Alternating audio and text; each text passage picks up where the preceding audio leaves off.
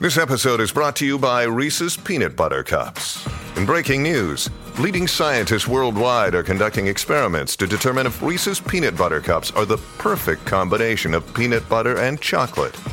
However, it appears the study was inconclusive, as the scientists couldn't help but eat all the Reese's. Because when you want something sweet, you can't do better than Reese's. Find Reese's now at a store near you. Mom deserves the best, and there's no better place to shop for Mother's Day than Whole Foods Market. They're your destination for unbeatable savings, from premium gifts to show-stopping flowers and irresistible desserts. Start by saving 33% with Prime on all body care and candles. Then get a 15-stem bunch of tulips for just $9.99 each with Prime. Round out Mom's menu with festive rosé, irresistible berry chantilly cake, and more special treats. Come celebrate Mother's Day at Whole Foods Market. Hey, only in New York. Welcome to Only in New York. I'm Tracy Carnazzo. And I'm Andrea Allen. Hemza couldn't make it today, but she'll be back next week. Today's guest is a hilarious stand up comedian. He's the host of Taste Buds podcast with Joe DeRosa, the host of the Hey Babe podcast with Chris DiStefano, the founder of the No Presh podcast network. You know him from Impractical Jokers. Please welcome Sal Vulcano. What's up, guys? Hi, Sal. Thank you so much for being here today. We are pumped Thank to you have for you. inviting me. Thank you. Thank you so much. I know we've been But talking about you- me coming on for quite a while. I know. it Yeah, takes- I'm Sorry it so took so excited long. it happened. Yeah. I don't ever apologize. You made time for us, and I, we appreciate it. know. And we just couldn't not let you be on because when we think of New York City, we think of dirty Staten Island, Mhm. and then when we think of Staten Island, you're the guy. That is Right? your Thank you. brand. yes. Yes. yes, I am the. I am the. I am the. No, we already have a king. That's Pete Davidson. But right, Pete. Is I the am king. the. Uh, I'm the jester of uh, of dirty Staten Island. You're You're Pete's uncle. Staten Island. yeah. or the Prince of Staten Island. Yeah, Staten Island Mhm. is like very much a part of your life. It's where you're from. You know, I feel like you really represent pretty hard. I do. I, I try to because I think that everyone has um, a preconceived notion of Staten Island. Sure. Right. AKA dirty Staten Island or whatever you Right. call it. Sorry about Um, that. Mhm. No, no, right on. It's it's it's everywhere. It's my whole life. So uh, we try to just be like, ah, if people like like us, then let's just say we're from here, and then maybe like we could help a little bit with those numbers. So you're I, I You're remember Staten Island's PR person. I remember when I was younger, um, there I had a T-shirt and it said Staten Island, where we put our trash. That's hysterical. Mm. Well, it was. It was well. The, it was the world's garbage dump, really. Right, and then the yeah. What is what is that? What is that about? Was it like where New York City's trash went legitimately? Do we know? Well, I think it was the world's trash. What? I, I, I'm they were not like kidding. fl- dr- flying it in. from yeah, that's where I- I- Italy they put were, their trash. They were shipping in barges of trash. The trash was the, I think, and I, I might be wrong. I think it was the biggest trash barge in the world, and I think that it, you could see it from space. Mhm, Really? correct. I, I could be wrong. I could be wrong, but um, it closed a long, long time ago. But as you can see, its effects still run deep. Oh, sure, sure. No, I've People- I don't always know if people known that. Yeah. I don't know if people know that it's been shut down for a very, very long time. I think it's been like 10, 20 years that's been shut down.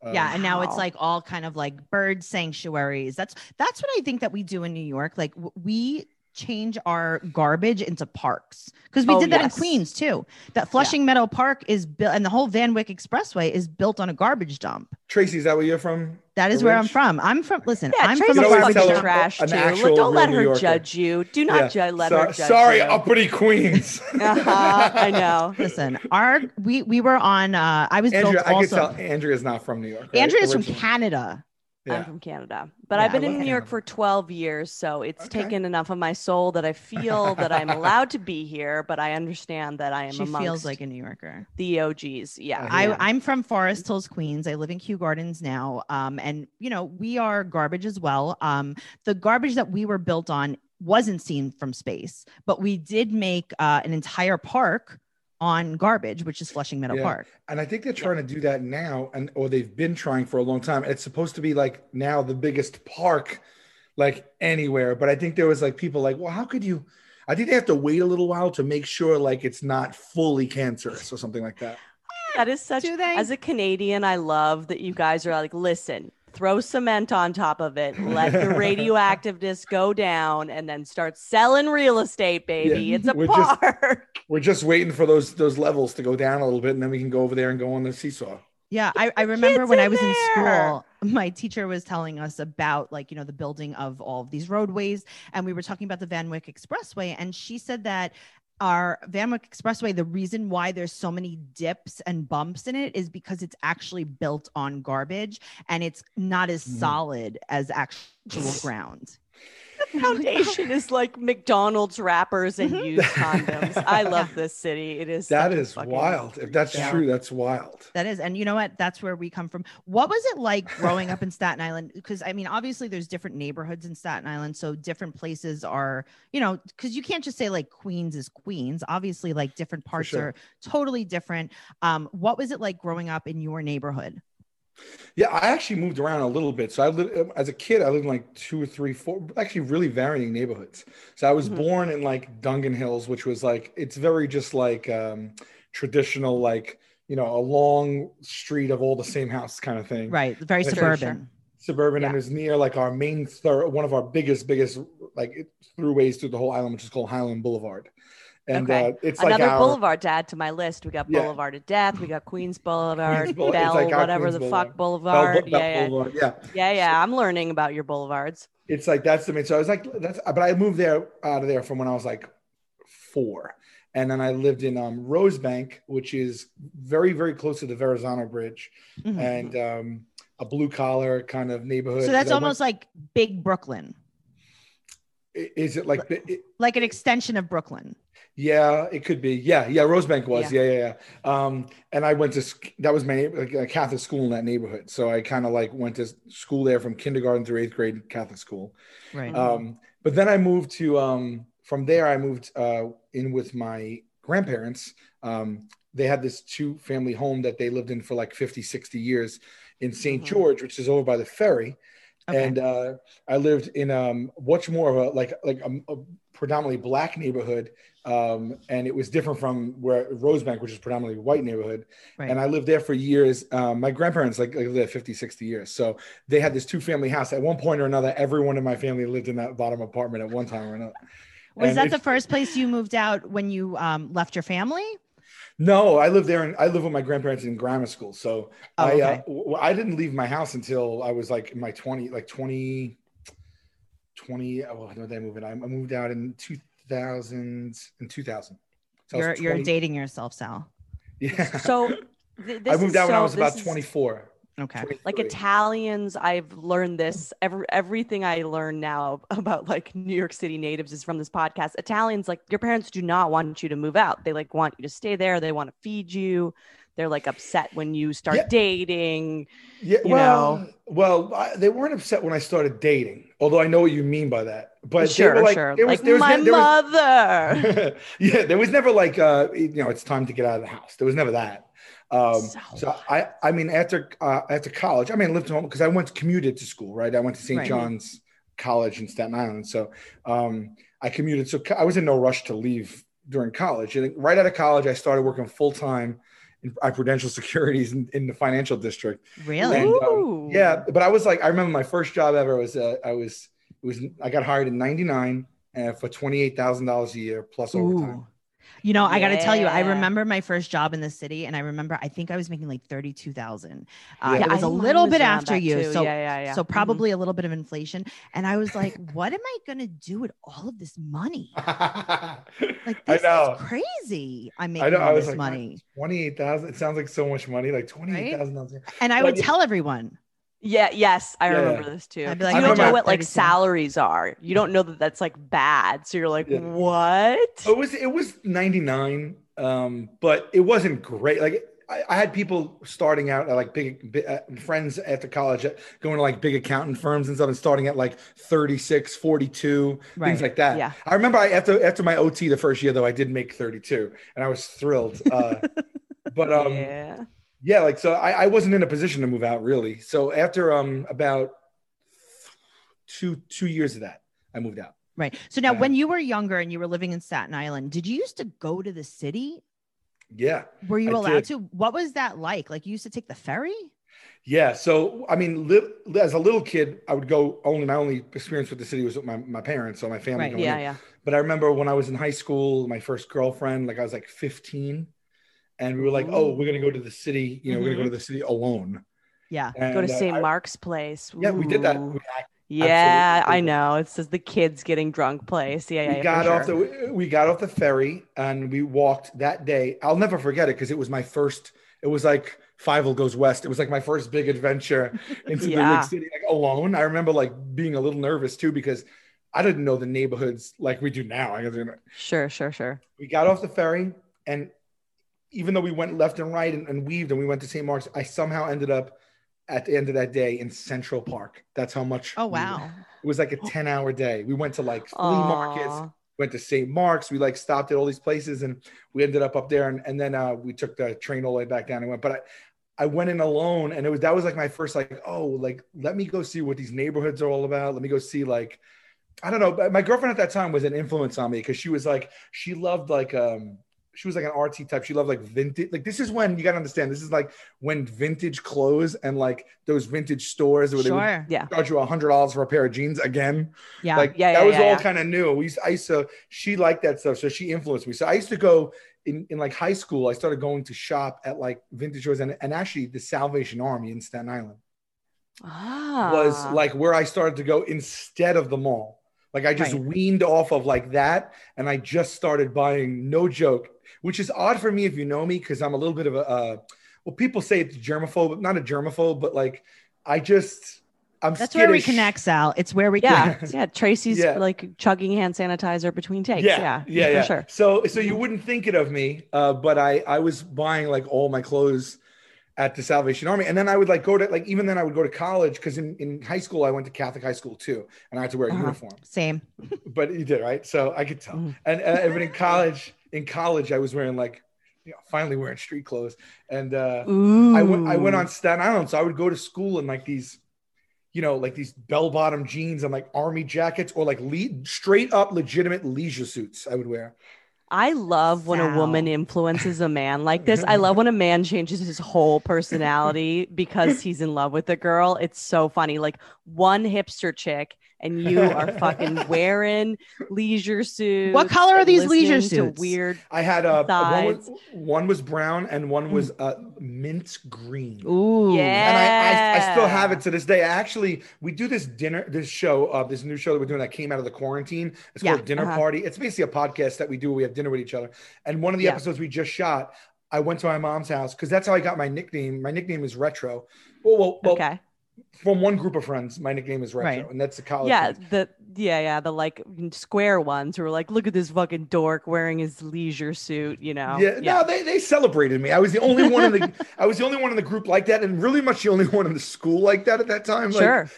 I don't know, nobody, and so they called me Sally Retro, and um, yeah, I just uh, I, so I I went to my mom's house, and I still have some of that stuff in a bin in Mhm. storage at my mom's, and so I went and got it, and I like put the jacket on on TV, like it's not on yet, but yeah, you'll see it. It's I was too small for it now. I like squeezed into it, but uh, That's it's amazing. wild. So when you Yeah. wore this mint green leisure suit, is this polyester? Am I picturing it correctly? yeah, it is. Yeah. Okay. What are Hell you wearing underneath? Is it a button-down shirt with a long with a like a big collar? What Mhm. Yeah, okay. Is it open a little bit? Like, what are we doing? Yeah, yeah, yeah. So, uh, yeah, I have tons of that. I have a lot of big collared shirts, velour shirts. Uh, yes. these, like, almost like felt, like even uh, what I would wear. probably under velvet? What is this? Velvet? What is that? Velvet? mean, I I love it. I love it. Yeah, v- velour. Um, you know, like I would wear a lot of velour. Uh, and some of the, the velour shirts were like thicker, but then I had like these thinner ones that were essentially button downs that I would wear under it. Um, I, yeah, I mean, I don't even What know. was A the like, hair like? What was A the lot of hair sweating in the in And the- facial. What was the facial hair like? Yeah, I, uh, my beard to this day, as you can see, is just an excuse for a beard, right? So uh, I didn't even grow a beard until like this like last 10 years. So I had no, I had very clean shaven, but my hair Mhm. looked like, I would say like Eddie Vedder. Like I had long. Yes. I am like living for this. Um, I Yeah. hate to keep asking to describe, but can you describe the shoes that you're wearing with this? yeah. So yeah, the shoes, um, hmm, what the hell? I wore just like either it was one of two things. I would wear like brown boots hmm which by the way, I am not a boot guy anymore. I still love like I have an affinity to the vintage, but the boots Is there I a would wear, like- point? Is there a point? Yeah. or How heel? long is the toe? Yeah. hmm No, Or is it a there round wasn't toe? A, wasn't a point. I Really? squarish. Square. Okay. It was when Where? And I had to, and I Okay. used to zip, I used to zip them, zip them up. Sal, and they- s- stop came trying to to, the- turn us on, okay?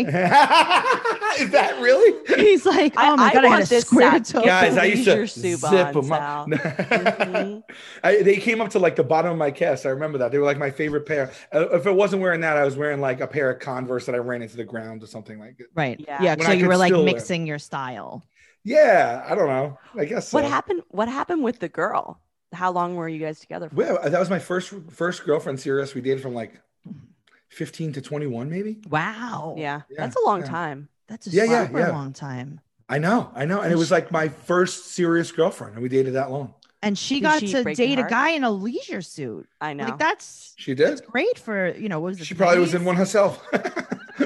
oh, I'm sure. we No, really was in looked a like flowery two characters walking around. So now, Yeah, what kind of like music works? You know, a lot of people that buy vintage clothes, it's because they're like influenced by a music genre or something. What what were you into at that point?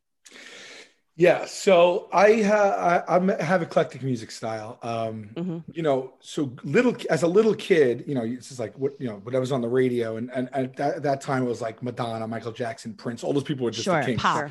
Sure. Yeah, Yeah, or, or new new wave was big for me too. That at, at a young age. Yeah. Mm. And then I, uh, when when when rap music broke out and breakdancing, that influenced us big. Like legitimately, we were these young kids. Like we had the cardboard. Like that we Mhm. would get cardboard. Yes, My yes, friend had a uh-huh. boombox, and we would all day long practice breakdancing. I am now Just just, spinning on picturing you next to the cardboard in the leisure suit, being like, "What's No, up?" No, that's you're. you're I'm talking about breakdancing was more like 12 years old, and the Okay, leisure suit was more like 18 years old. Gotcha. The genesis. Okay. I really like- I'm To be honest with you, I like to picture you at 22 trying to break dance. That that Yeah, makes no, me no. happier than 12. I think by 22 it was like yeah, that's not gonna. I'm not good at that. So, No, so what about so what Ja- about jazz Wu-Tang? music? Wu Tang was Oh. huge. Uh, That was 92, 93. High school. They took. o- They were. They were from Staten Island. Like Yes, you know, yes. you talk about Which Staten Island having stereotypes and not, and there was never really any big hip hop group that came out of Staten Island like them, and they were respected. They gave us respect. Like totally. so- That's the so- only thing I respect. I know, and everyone, that's very kind. of And then you all- now. and then we just worshiped them, and to this day, I think. I mean, Thirty Six Chambers is probably the greatest hip hop album of all time. I think, but Yeah, um, yeah. I, I'm a little influenced, maybe a Tribe album, but uh, yeah. So that was a big deal for us. But I was also very some from a young age into jazz music for some reason. I don't know why. Really? You know, I just Mhm. took to it, really liked it. And then when I got old enough and I started going into the city, I was like, oh, I'm going to start to see what these jazz clubs are about. Mhm. And then like in, in like college, I would go, I would just go to the city all the time and I would go to these jazz clubs all the time. Wow, jazz clubs sound really relaxing. Last year was pretty stressful for all of us. What if this year you had something to help you be less stressed and handle the ups and downs that life throws at you? Well, that's Headspace. For a mood boosting workout, check out Headspace Move. Just 30 days of Headspace lowers stress by 32%, and just four sessions can reduce burnout by 14%. You can check out the Wake Up daily original content intended to inspire your day from the moment that you wake up. Headspace is backed by 25 published studies on its benefits, 600,000 five star reviews, and over 60 million downloads. Headspace makes it easy for you to build a life changing meditation practice with mindfulness that works for you on your schedule. You deserve to feel happier, and Headspace is meditation made simple. Go to headspace.com slash New York. That's headspace.com slash New York for a free one month trial with access to Headspace's full library of meditations for every situation. This is the best deal offered right now. Head to headspace.com slash New York today. And What, um, sometimes you go to like uh, BB King's and uh, Blue no, Note? that that was more like a tourist. Like that was more of like a. new- I would go to this one called Smalls in the in the West Village. Them they closed. They might be open again now. Uh, Village Vanguard and Yes. uh, just little ones like that. And Smalls was great because what they did was it was this little little hole in the wall. I think it was on Yeah. Grove Street. I'm not sure exactly. Um, and they just used to do an open jam. So like Yes. anywhere from amateur to professional musicians would go there and you could mm-hmm. see anyone. It, you wouldn't know who would stop by. And they would did they did this thing where they opened at like 10 and then Yeah. they stayed open till daylight. It was wild. And if you went to the open jam, it was five bucks and it was BYOB. I mean, I don't know if they have gems like this in the city anymore. They used to. There used to be one in Williamsburg when I lived there, um, and it was just like this tiny little shit box on the corner. And I would do the same thing. I would go with a guy, bring some weed, bring some booze, and just like listen to jazz and dry hump on the furniture. It was great. inappropriate. I- Yeah. I would go, I would go to small sometimes even alone. I didn't even care. Like I Yeah, just yeah, it. yeah. Sure, it's such a Um, great hang. you yeah. start to get to people know the people who are there what have you and then i made Yeah. a joke one time when i was going in and i told the guy that i was going to play the spoons that night because if you oh because if you were going to play you didn't have to pay the five dollars so if, so i would Oh. like i and i was like oh and he was like five bucks and i was like oh I'm, I'm playing tonight and he's like what are you playing and i was like i play the spoons and i i was trying to be serious and get in for Mm-hmm. free but he laughed and took it as i was making a lighthearted joke and then he let me in for free as off a joke but i was trying to scam him and then um and then after that he remembered me and he wouldn't charge me and i remember i would just get like a six pack or something like that I would have just go- called you spoons from then on. Yeah, Sally you know? Yeah, one time i saw it if, uh, are you into jazz music then andrew are you like yeah, a little like, in, and I, I have pretty wide range, but definitely yes. This is one of the most, Yeah. if not the most recognizable, most famous jazz drum names of all time is Max Roach. Uh, and uh, Mhm. one night I Yeah. went there with my friend, who is actually a great drummer in his own right, and Mhm. um, he was there playing an open jam. And this is I love that. you're seeing someone who is okay. So that means something, right? Is like possibly the most influential name in jazz as a drummer in the history of jazz Yeah, yeah. he was there. I, I. I paid five dollars and I was sitting there watching this Mhm. guy play. The whole place was dead silent. It only held like 50 people, whatever it held. I don't even know, but like it was a wild experience. And I There went on was- a da- I went on a date once there. I would convince one girl to go on me uh, go with me on a date there. Oh, I would have gone with you. Oh my god, I you used were a to child. go. I know, whatever. I was in Canada. I was in the woods, but so, you know, what was the date like? Yeah, Um, it was a girl I had a, a huge crush on, and we were Mhm. just friends. And um, we went there, and it was a really, it was a, from what I remember, it was a just fucking cool. We just drank You're like beer. tonight. I'm going to show her the spoons. I I'm actually- wear the leisure suit. It's popping off. Did you get in for free? Did you show it off? Were you like, "Hey, it's Sally Spoons"? I I don't, I don't, I don't think I did. I remember I was so nervous to go on a date with this girl uh, who Mhm. shall remain unnamed. But uh, I asked my parents to borrow their car, so I got it. My first car. My parents handed me down their silver Buick Skyhawk, Yes. Nice. and um, Yes. it was like manual everything, and it was fine. But I was so nervous about like impressing this girl that I asked my parents to borrow their Toyota Camry, Oh. Sal, Which is- you It's like, brought out you know, everything for this one. which had a Big sun- guns, leisure Yeah. suit, Camry, spoons, It had a s- jazz. had a sunroof, it had power windows, and it had a tape deck. And I was like, I, and they let me. And um, Yeah. and then I was then I made a tape Aw. to play in the Mixtape? car. Yeah, not like you know, not like I wasn't like this is a mixtape I made for you, but I wanted to set the tone. Set the mood. Yeah. Oh, Yeah. So totally. what was what was on the tape? Was it just jazz? you want to know something? Yeah. Yeah. I know that I still have White. that, that tape. I, I Uh-huh. know that I still have it because I have a shoebox in one of the closets that has all the tapes I had, like a good Mhm. amount, like 50 of them from when I was that age. And I remember the label and I know that I still have that tape. So I, I might not be able to remember every last song that was on it, but I could post this. I can go listen to it and literally send you the Okay, playlist. wonderful. Yes, we need the Tell playlist. what's We on could- the playlist. We'll make you we'll make you a playlist on Spotify with all these songs. What what do you remember from it? I remember um, um, Wonderful by Adam Ant. Is that one of them? Okay. Yeah. Do you know that yeah, one? I think so? Yeah, yeah. Sing it. No, I cannot. Did I t- yeah, I can't. And sing. three, two. Yeah. Come on, I'll yeah. play the spoons in the background. I think that was on it. "Sick of Myself" by Matthew Sweet, I think was on it. I was. This is my grunge. There was probably some jazz on there too, but like this was like also I was. I mean, I I, I had Eddie. I literally had Eddie. Vet, like I was. That was when grunge exploded. Did you Right, have so I- any patches on your book bag? Oh that guy? God! I had the messenger bag with like some pins and patches. Yes. I had that. Mhm. I had like a denim jacket with patches that I also. What what were the on. patches? Do you remember? Like any kind of bands? Oh, my first. All right, so we'll go back again. My first denim jacket happened in 1989. I was, in. I was in seventh grade. I remember it because that's before grunge, and that's when I was into like um, glam rock, and and Yes. I was into like um, Poison, Guns and Roses, Yes. like maybe Metallica, but it was more like Motley Crue, like that like kind of thing. like like hair metal. Yeah. so, uh, Yeah, I have, Poison. I have, Poison. I love, yes. I love all of that. So I have two dogs. Bret I have Michaels. a Chihuahua and a, a Mhm. Dachshund, and their names are Slash and Nikki Sixx, There you go. and they are both girls. Because That's amazing. Yeah.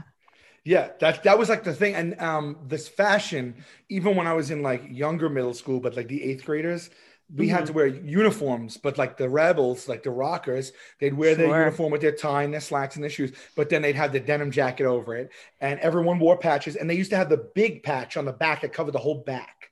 Like, Yes, it- I it remember fit- this. It fit Yeah, within yeah, the yeah, yeah. denim. It fit within like that denim Yes. framing. Mhm. It was Follow almost that like a- curve. Yes, and Yeah. uh, and then the patch, and then what we did was every year, like a yearbook, we would take the sharpies and we'd sign inside the jacket.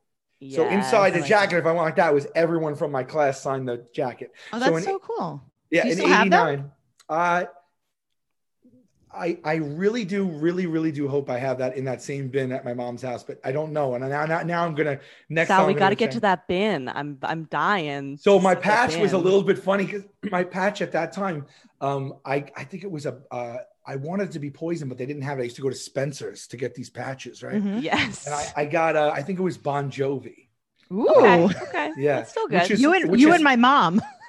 Well, June 29th, 1989 was my first concert. I went with my mom. We got it was Bon Jovi New Jersey tour at Giant Stadium, and they actually filmed a "Lay Your Hands on Me" video at that concert that I was at. And my mom got me and my mom had to call the hotline of 95.5 WPLJ just to Mhm. to to try to win the tickets. And when we didn't win them, I was like so sad.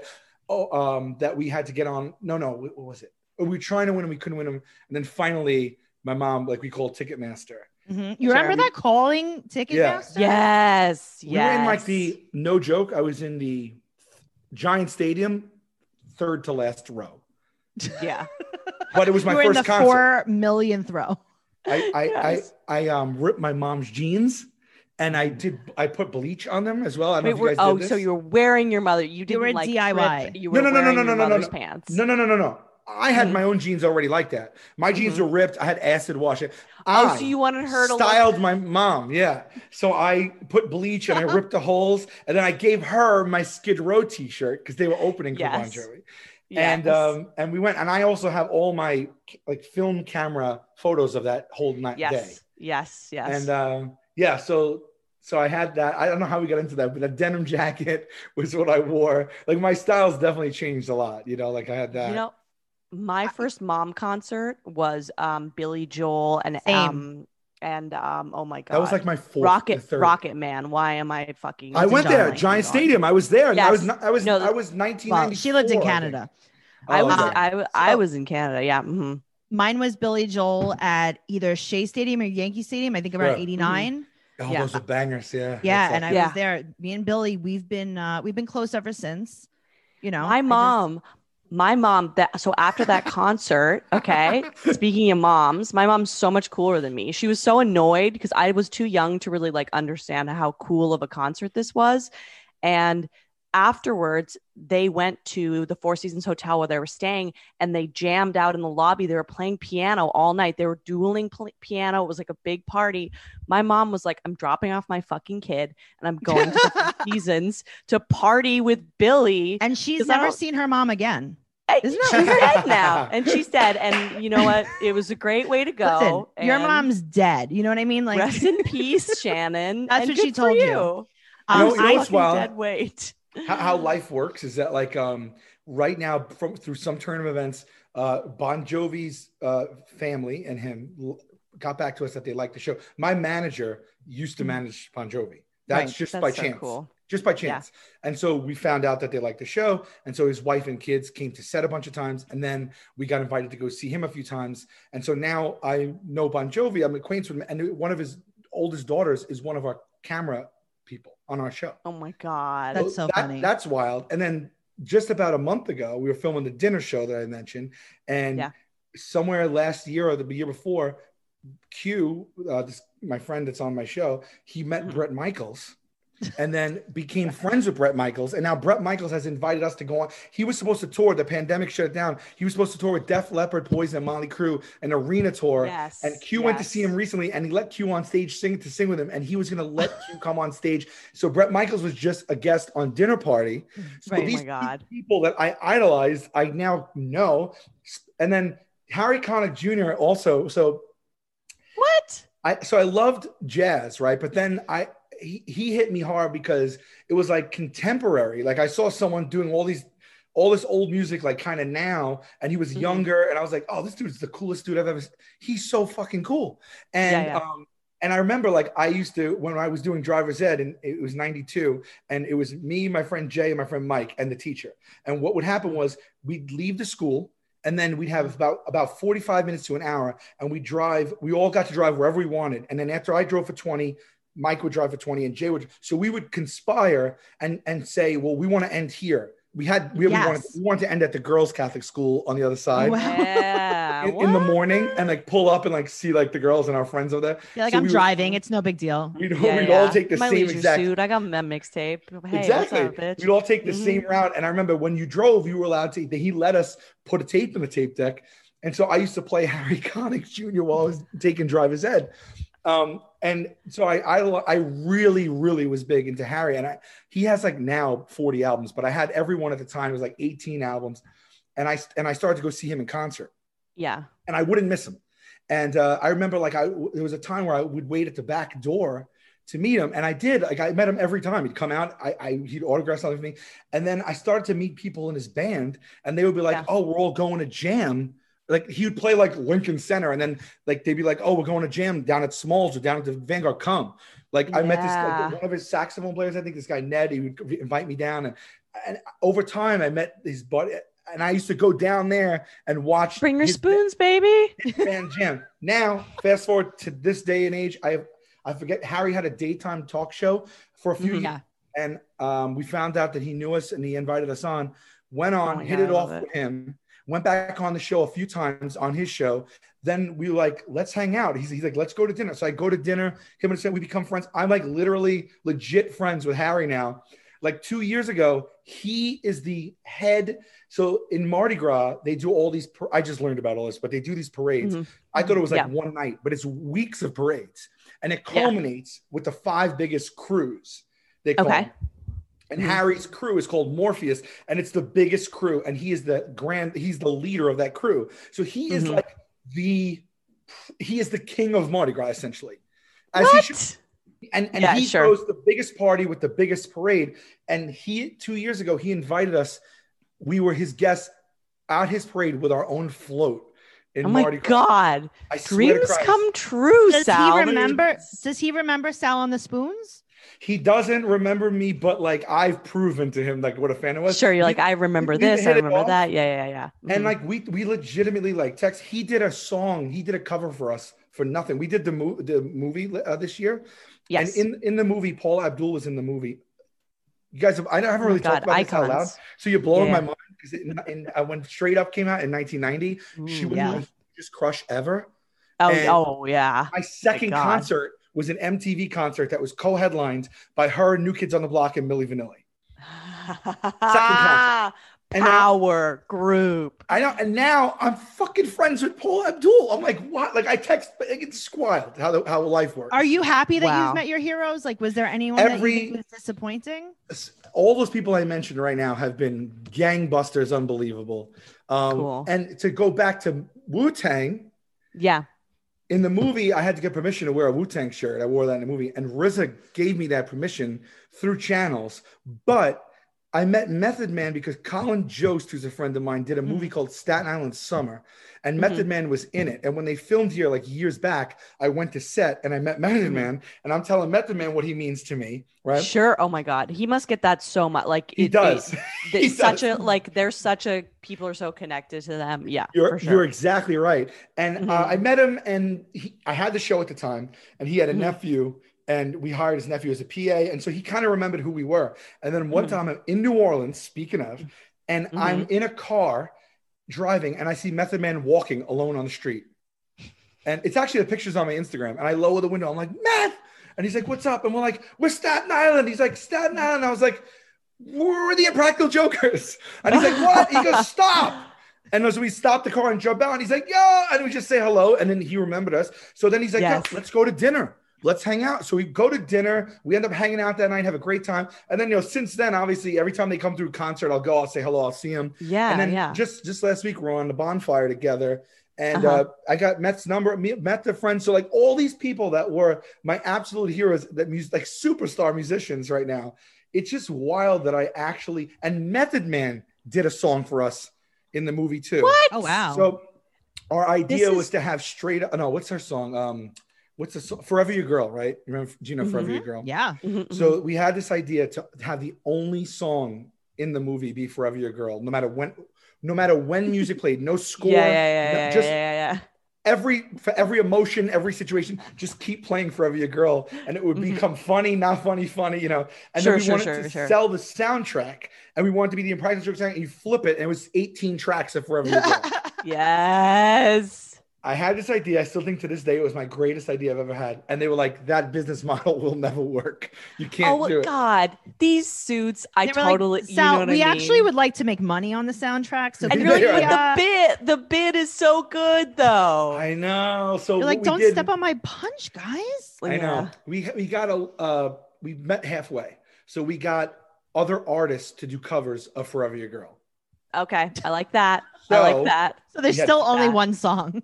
Yes. Pretty much. So we had Paula did it. Obviously, she's in the movie. She sang it. Yeah. And then Bon Jovi did a cover of it for us.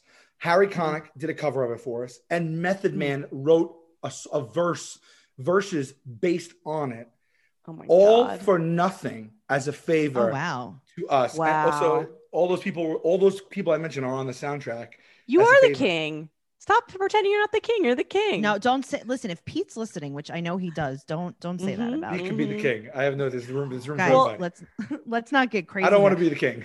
no you, sh- you honestly you shouldn't be the king um because that's not right and you Mhm. probably would fight with pete about that he would get really Mhm. upset and you don't want to Mhm. do that because that would cause conflict in your life and if you're having any conflict in your life you should be going to therapy Yes. that's what I, I yeah. do. You should, yeah. Mhm. And you know, I actually go to therapy as well. So does Andrea. And I use Yes. BetterHelp online counseling because Me it's a great app that you can use that has video chat. It has you could use on a phone call, you could text with your therapist, and these are real licensed professional counselors. This is not self-help. It's really great Mhm. because you could talk about depression, stress, anxiety. Have you ever had anxiety? Yeah. I'm I filled just, with it. Yeah, I just started it. I mean, if you can't tell, I have it right now. That I'm just doing a good job. Yeah.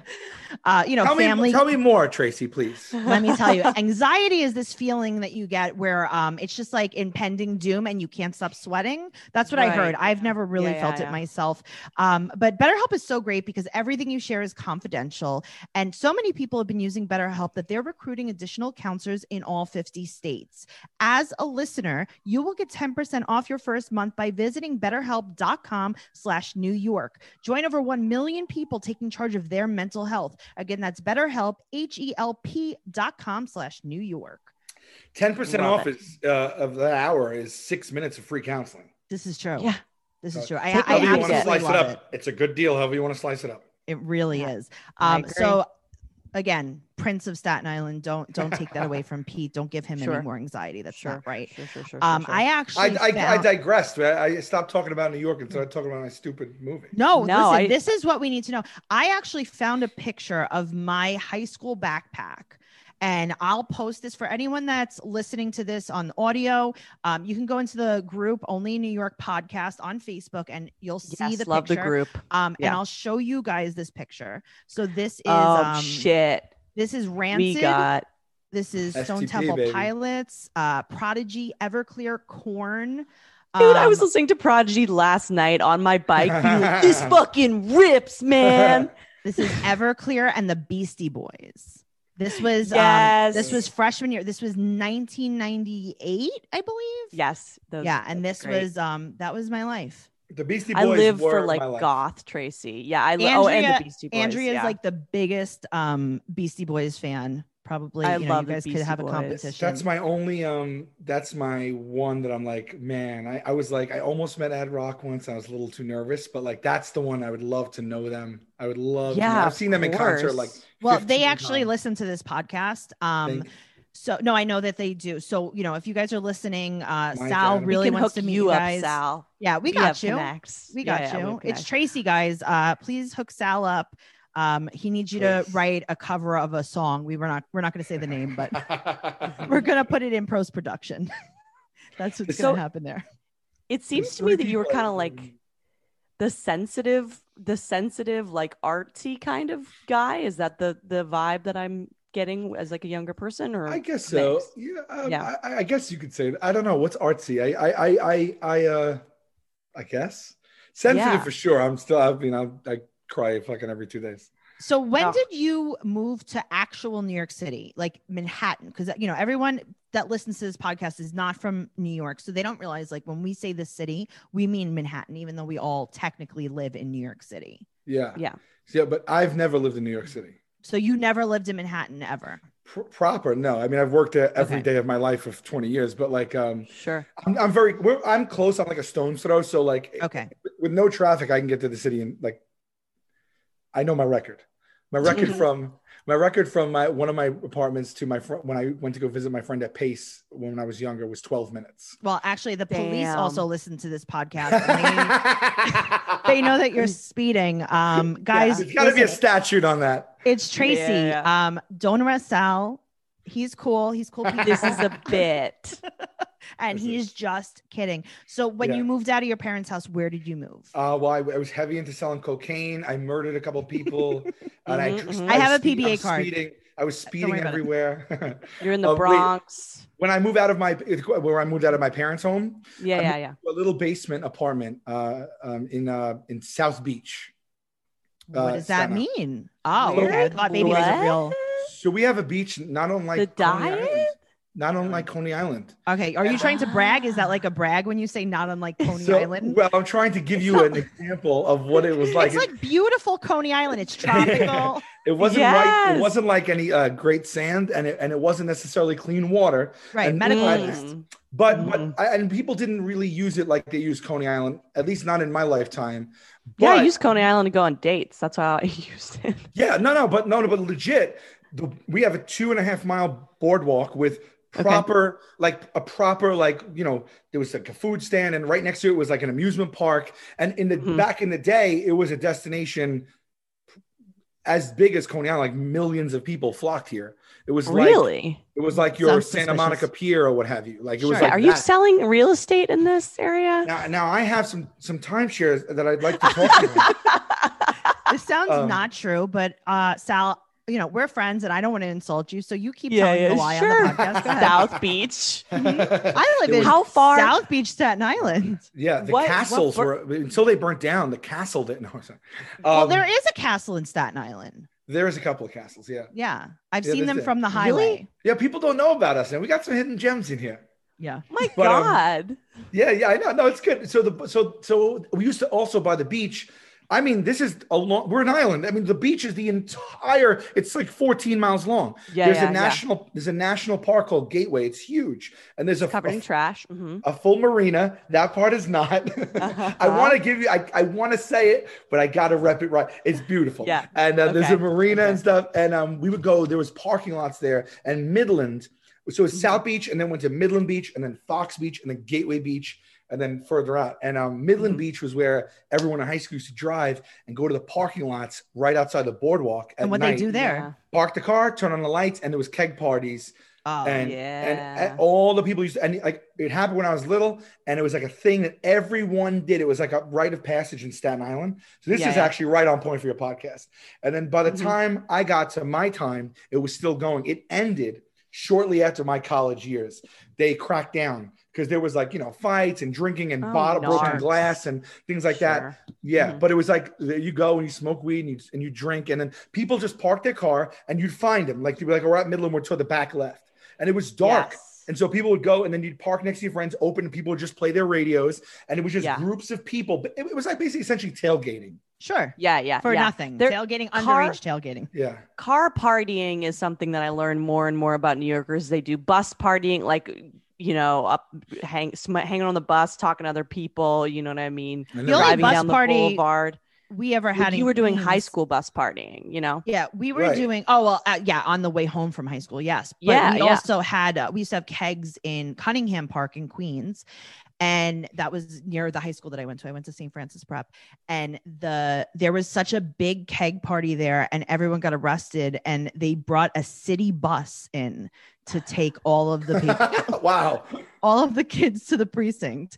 Um, so yeah, that was that's So the the bus cops- party that we had. The cops at some point in the night, they, what they do is they come in and they just put their flashes on, and then everyone Mhm. get in the car and, And just everyone drive. scatters. Drive, yeah.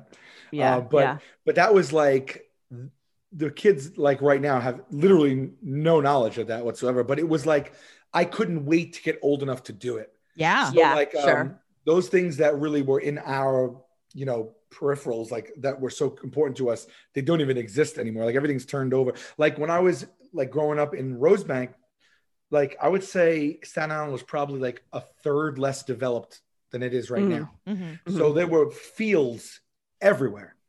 And like when we used to we used to be allowed to walk around the neighborhood like that's that's what we did. Like there wasn't I, I didn't get a Nintendo till seventh grade, and like Nintendo kept me inside. But prior to that, like I was on foot. Like we'd wake up summer break. I'd wake up at nine in the morning and go outside.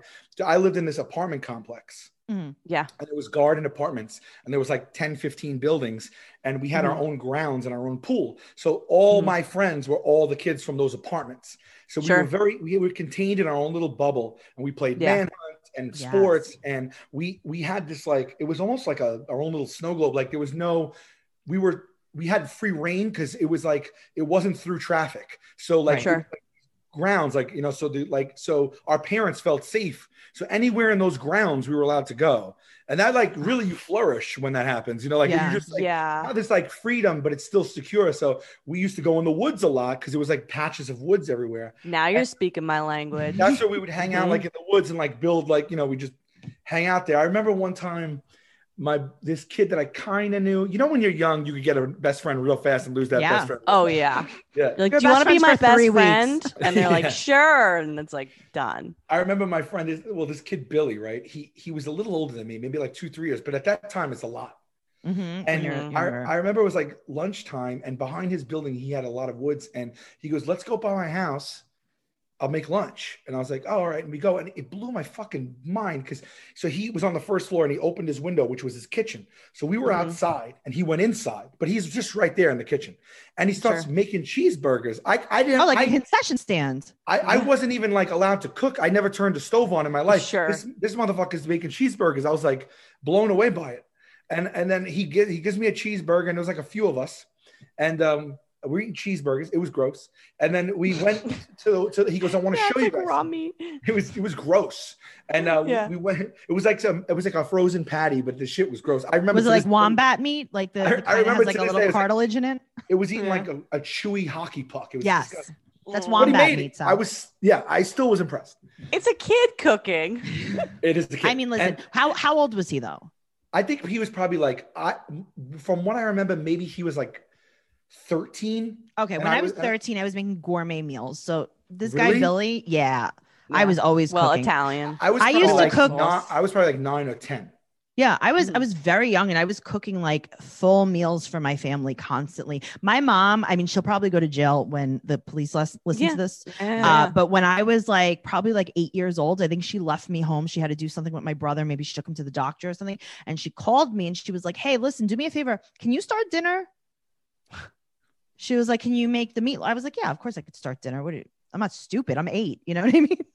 And I was Oh like, I just finished the laundry. I'll We always get these little we always get these little peeks into Tracy's childhood and everyone's just like silent, like, yeah. and she got okay. home. She got home. My father got home from work, and dinner was on the table. I mean, That's this is who I've I've been. This person my entire life.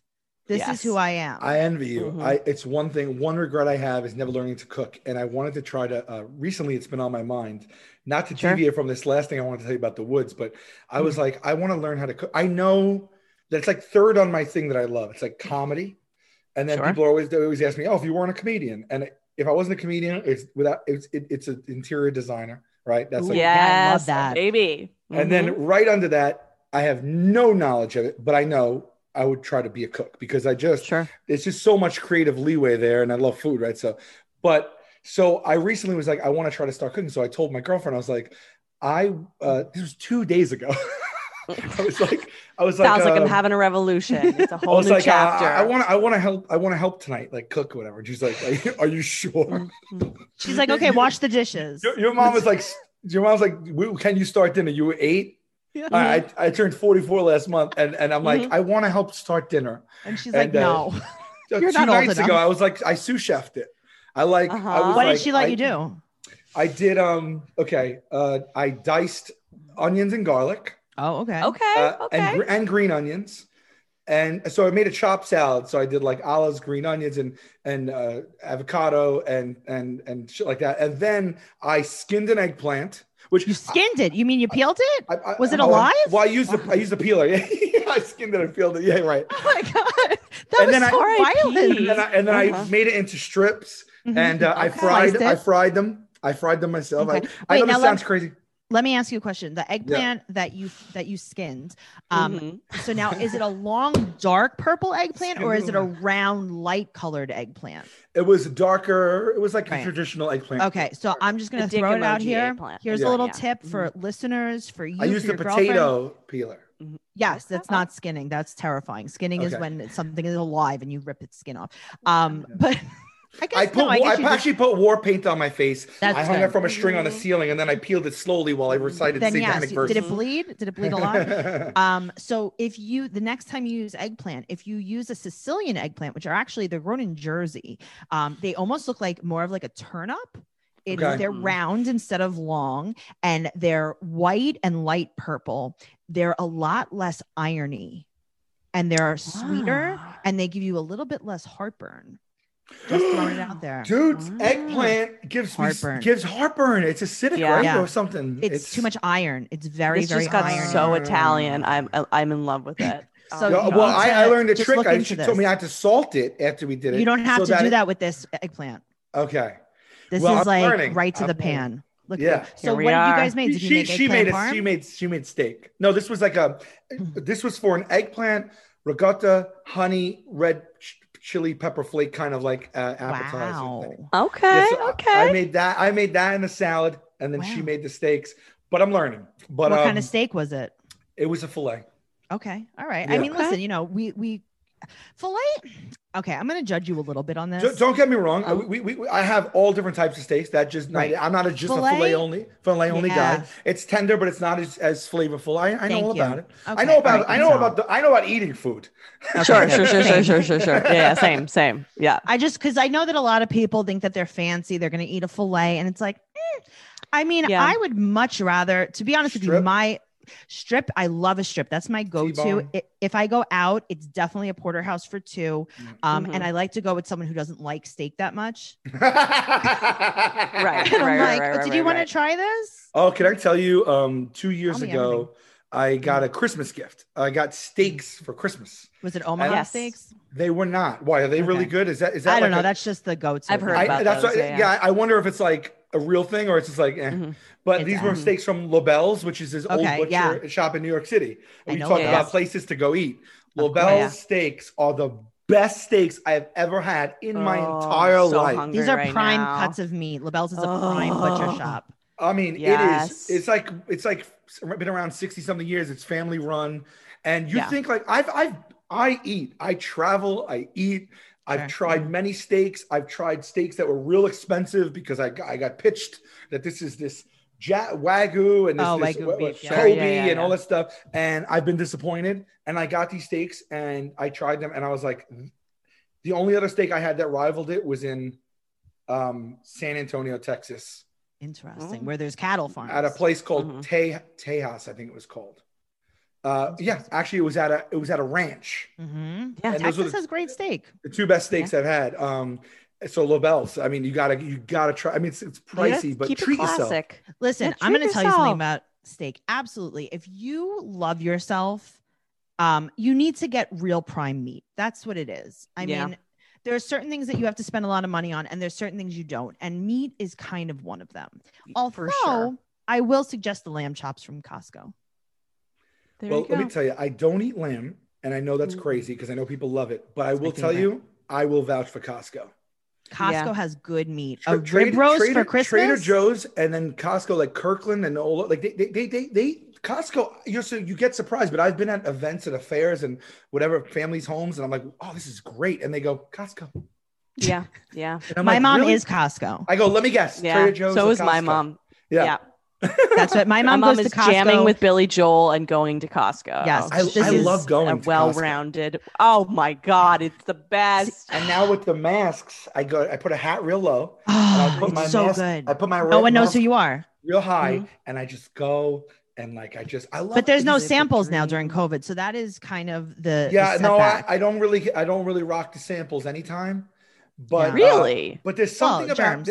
there's some yeah there's something about seeing Ah, products in bulk like that that it's just appealing. I know, no, and you I go get in. it. So when I go to Costco, I have my own cart, of course, because again, I've had this. Tracy has her for cart from home. from. I'm uh no, I have my I drive up in my card. car. I have a cart. Oh, I thought you brought your cart from You just home. like you I fully there on- believed it.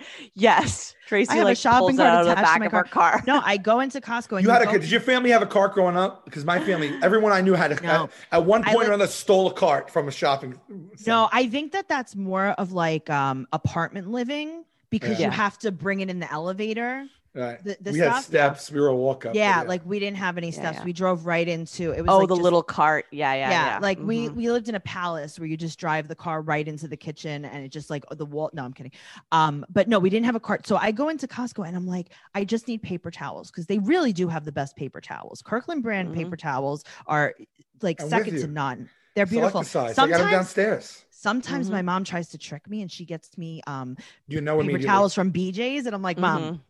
We're not poor stop Don't doing this bullshit me. BJ, I want. I, I mean, BJ's and Sam's. They got to be kind of very similar, right? i think sam's and costco are, are brother and sister Okay. Yeah, but BJ's brand, the Berkley and Jensen, not impressive on the Paper Is paper that what it is? I didn't even know that. Wow, God, such a deep cuts paper towels reference. Berkley So yeah, no, you go in for the paper towels, and then you're like, well, I could use about 100 uh, metal pans that are disposable because I might be catering a christening tomorrow, right? Yes. That's it. In Costco I and feel like you- Target, that happens to me. Yeah, and then I'm like, I do need an entire side of beef because when you butcher it yourself, you save so much money. Yeah. And really, I you know, I'm spending eight hundred dollars now, but in the long run, it's saving Mhm. me. And this is what happens. And especially because we live in New York City, right? We're not like going to these Walmarts and we're not like going to these big box stores as much as people outside of New York City. So when No. we as New Yorkers go to a Costco, we're overwhelmed with joy. I agree, and I, I I don't get to these.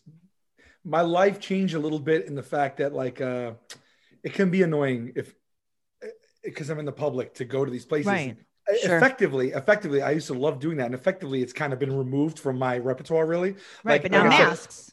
the masks is i mean obviously I, you know I, I wish we didn't have covid but like the masks have given me ironically new life because Yeah. Yeah. because I, I get to walk around i went to outlets Yes. I, I haven't been to outlets in a cool decade and i and i and i and i went one day and i was like i was like this is what this feels like again like i just missed it so much You're the everyman. beautiful. Your Yeah. leisure So- suits on. You've got your mask on. You're Honestly, back to basics. I can No, I- relate to um, the mask, not because I get recognized so much in public. Um, I mean, Mhm. sometimes, but I like that everyone's just wearing a mask. I've wanted everyone to wear a mask for so Tracy, many this years. is your mental illness. No, This I, is- I hate the masks. I wear them, but No. come Uh, on. let me tell you something. I have wanted, and and really years and years ago, the Asian people in New York City have worn masks, right? oh they, they rocked them i think they i don't know if it was i don't know if it was like leftover from sars or whatever like Yeah. yes, it is. but yeah. they but they stuck with it it became They like cul- stuck with cultural it. yeah yes, they stuck with it. And I used to say, like, I wish this was socially acceptable for me.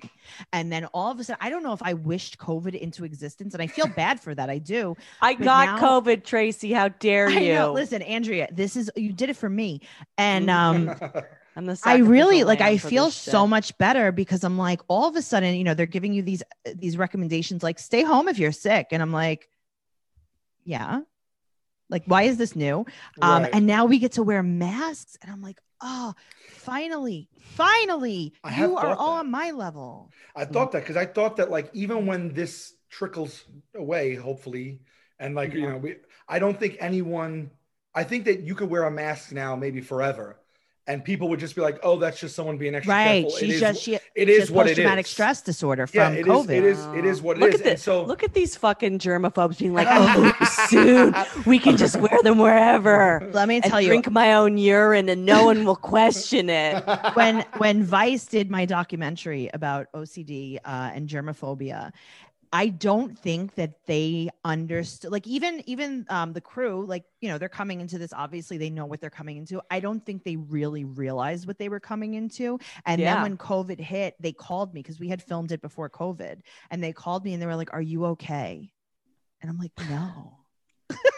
you, I did, haven't you been- did. You had a documentary done. yeah, they did a they did a Vice documentary about my germophobia. I'll send you the link over.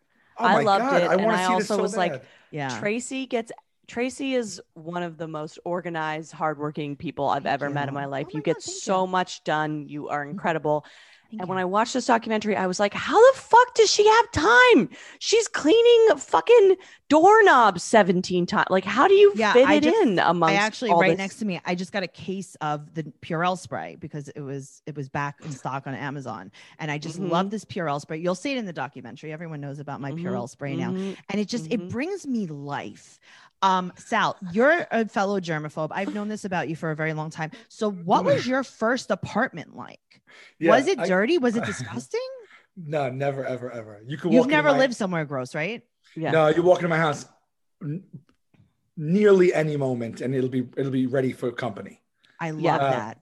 Yeah. I, I had I had you say Purell uh, te- about ten years ago. Uh, I was bartending uh, and Mm-hmm. uh, this place I worked at, and I had my birthday came up, and so my friends and coworkers and customers they threw me a party, and they Mm-hmm. baked they baked me a, a Purell bottle cake. From okay, so now let me ask you a question. Now this is a real germaphobe question.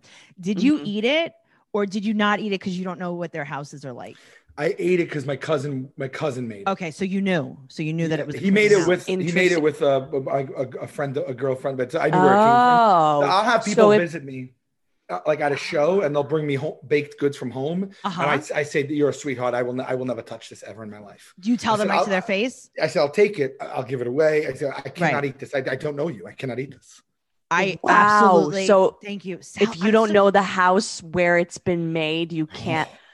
No. Listen, I got to tell you, this is this is a little bit controversial. Now, the, the Mhm. holidays just passed, and I want to say something.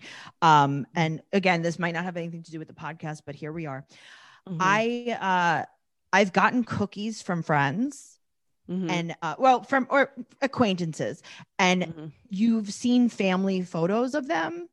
Mhm. And I'll look at a family, and I've thrown out the cookies because I've seen a family. photo. Family friend, uh, I, I probably wouldn't go that far. But if, if I don't know you, acquaintance, acquaintance, like they send cookies. You know, maybe. So someone you wait, so with. you see the photo and you're like, I don't know about this. like You your kids look shady. filthy. Your kids look filthy. That's what I'm saying. And I've thrown It's them in always the with the kids. Always It's with always- the kids. You're you. why okay, and also you're telling me that your kids helped you make these cookies. red flag. Nope. Nope. Unless it was Tracy at eight years old, I'm Yeah. not buying it. Hell no. Where are those kids' fingers going? Everywhere, probably. Everywhere. Think about it. Yeah. And Oh, I don't mean just anything. mixed it. Everything. Ugh. They licked their hand. Oh, anyway, thank you for understanding, Sal. I really, I feel so connected to you. And I've also never lived somewhere disgusting. I Oh know. my god, I've You you know- know, so I, many uh, disgusting places. It's actually really hard to. Um, let me think about this. When I moved out of my house, when I moved into that basement apartment, I was the first person to live in that basement apartment. Ooh, that was so that was a crispy basement, brand new. It was a crisp basement. When I moved out of that basement apartment, I moved to a, a three bedroom little apart- apartment. But my parents, my dad was in between selling his home and moving to another home. And he Uh-huh. lived, he rented this place for seven years. So my dad was the prior, per, my dad and stepmom lived there right. Okay. before I moved in there. So that was a safety zone. Now, did you Yeah, have roommates yes. ever? Never. Thank you. Ne- never in Same. my entire life. Same. I don't. I don't. Um, Mhm. I liked living alone. Oh, for I sure. like I Yeah, like we all do. everything in my way. Yeah. But I wouldn't I, I love having company and I and Sure. I and I love rooming with friends like on vacation, but I wouldn't I, I I think I might have missed having a roommate. I think I would have enjoyed it. But honestly, if you just had to tell me one or the other, I'd pick living alone. Well, I've Sure. I've lived alone um almost forever besides, you know, living with my quarantine mate at this point in my life. But the only like roommate that I've ever had is, you know, like Tim Dillon sleeping on my couch. Like that was Right. that's the end of my roommates. But I've never. I would had like love well, if you're gonna have a roommate, fly that's a on the that's a banger. that was to watch Tracy We and had- Tim Dillon cohabitating. Can- is I'll tell you a little pay bit what it was like To watch, yes, it was like I am um fascinated. laying on the couch at him. night and uh, you know, like just like almost falling asleep. Tracy. And then it's like, That's so Tracy, secret. you know that the prime mortgage rates are going up like crazy. I'm like, oh, all right. Do you think the rich are going to take over soon? And I'm like, oh God, all right. Uh-huh. It's Um, great. Uh-huh. God, it's Uh-huh. great. Trey. It's It's great. great, it's great. Yes or yes. Yes or yes. Yes or yes. and that's kind of what my. I mean, listen, it was a great. It was a great time in my life, but um, I've never had like an official, official like we live together. You have no choice, roommate. Because Your I don't only think life partner has been Tim Dillon. it was. It's different. I mean, I loved him to this day. I loved him. I adore Um, him. On the record. But um no i've never i don't think see now you're saying like i could live with or, or i could room with people on vacation. Nope i can't. Not Wow. interested. Uh, my, my my close friends, close. Yeah, yeah. very few. And also you're saying like you like people in your house. How do you know if they weren't sick? Now this is pre-covid times right? Do you ask like if your friends have kids are you going to say like hey how, how, how have the kids been? Are they well So okay, so I don't really let anyone in my house that I don't know well, and Mhm, also um, I I wouldn't like pre-screen them in that way. But if someone's here and they cough or sneeze, I go, "Are you sick?" right but And, now you're um, now it's too late sal No, no, no, it's not. My God, I feel No, like no. I'm in the. what do you do at that point inmate- okay the so i come over i come Well, over Yeah. Usually I'm they go, "No, no, I'm not sick," and I'm like, "All right," and I go, I literally, I'll go, like, "You swear, like you promise you're not sick." Okay, but what if I'm lying to you? Well, I really hope This someone is. If you're in my house, I know you that listen, well. I- uh, There's Okay, a psychologist listening to this right now. Tracy's like, "What? Do you, how do you know? You don't know." Okay, I, I come The in. I'm wealthy are going to take coughing, over. Do you see the mortgage rates, Tracy? and I say, Sal, um, I'm if the not kid really sick. I think it's like I think it's like allergies or something. I don't mm-hmm. know. I mean, I it just go. Uh, started. I, I- well, I well, I'm. I I feel like I if I have anything, I have a decent emotional IQ, and I could like read people and stuff. And if I could feel like you were bullshitting me, I probably would. Uh, I probably would say, "Oh, okay," and then I would make sure that I don't go near you for the rest of the time at, your, at my house. okay, well, in the future, And future, then you clean up afterwards. I would disinfect. Yeah. uh, in the future, you could always ask. This is a really cool trick that I've learned over the years. Um, I don't care about anyone. You light kids. someone on fire. Okay, you hit them. I don't. I literally don't care about anyone's kids. I mean, you know, I hope they're okay, but I don't want to like. I don't want to like interact with them. But what you do is, if you Oh, have friends, especially opposite. with children, you ask them how the kids are constantly, and it Mhm. appears that you care about the kids, but really you're just digging. screening. You're Yeah, digging. You're digging. You're like, Mhm, how's how's mhm. Alice been? sh- Any stomach viruses? you get specific. Yeah. Hey, Let's go over Alex's chart. Um, Yeah. Uh-huh, uh-huh. I'm the opposite because I, I, I, I, I love I, when they bring their kids here. I, they'll come to my house. I'll play with their kids for four hours and they they leave. All right. Well, if I have a kid, you're the Yeah. guy. I just wrote Mhm. that down in my notes. Mhm. So, Yeah. because I'm not interested, I'm going to leave it at a firehouse. Um, but that's just all right. So you've never lived anywhere gross. Um, no, so and, you- and then from that house, I moved to this house, and I was the first person in this house. oh, I love and then um, b- before I moved out, the, my parents' house, they had just bought that house, and the one before that, they had just bought that house, and the one before that. Um, my mom got remarried and he had just bought that house. And then the one before that, I lived with my grandparents who lived there for 50 years. and they so- bought the house. The only house I've ever really lived in. Always in fresh houses. that someone lived in before me was the apartment buildings I lived in when I was Right. little. Is there a contractor just following your family? no, they Just weren't. build- It's nothing extravagant or anything like that. But it's Just just like building, yeah, they building moved into townhomes exactly across right. Staten Well, Island. So New York City is so filthy and insane. I guess my question to you is like, have you ever been in a situation? uh, Number one, where you're like, "Holy shit, this is such a New York City moment," or two, an experience where you were like, "I'm so uncomfortable in like the situation that I'm in and I can't get out. Has there ever in, been in one the, of in those? the con in the context of being in someone's home or Just in New Uh, York just City, in like- general, in New York City. oh, just as, as far as like Yeah. uh, this is gross, disgusting. Phil, yeah, yeah, yeah, yeah. I had a guy take New a shit is so front of me. disgusting. Who, where was this? Were, were you in the bathroom? Well, uh, no, I was in Washington Square Park. Washington Square Park. There we I was watching. I was watching two guys play chess, and then one guy came right next to it, dropped his pants, took a shit in a bush right in front of us, pulled his pants up, walked away. The other guys kept playing chess. Yeah, no one cared, right? I Did he- cared. Did he do that thing Yeah. where um he he kicked the dirt over the like the dogs do? not, not that I recall. No. Actually, we actually we were filming Jokers, and um, and it was early days, and we were like just in between whatever. because We you weren't guys did a lot of stuff in Washington Square Park. We did initially, Yeah. yeah, and then uh, so much we- stuff goes down in break. Washington Square Park. So yeah. much stuff. We actually Yeah, stopped yeah. filming there because it was just too much. It was it's too distracting.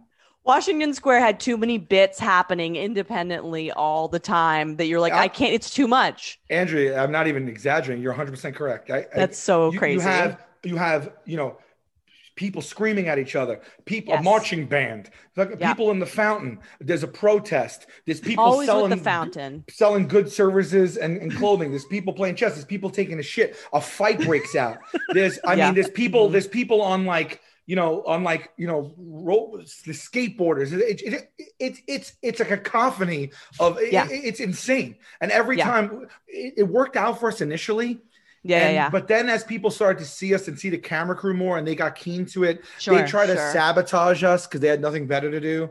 And, yeah, like, yeah. They would keep sabotaging our shoots and we're like, eh, F this park. this we loved it, but it's too much now. But if you want a slice of New York, Yeah. Yes. I think if you want to come from somewhere else, I think take a, a pit stop at Washington Square Park. And when he Oh, says pit stop, he means take a poop right in the bushes. a shit stop. Yeah. Okay. shit stop. Hello.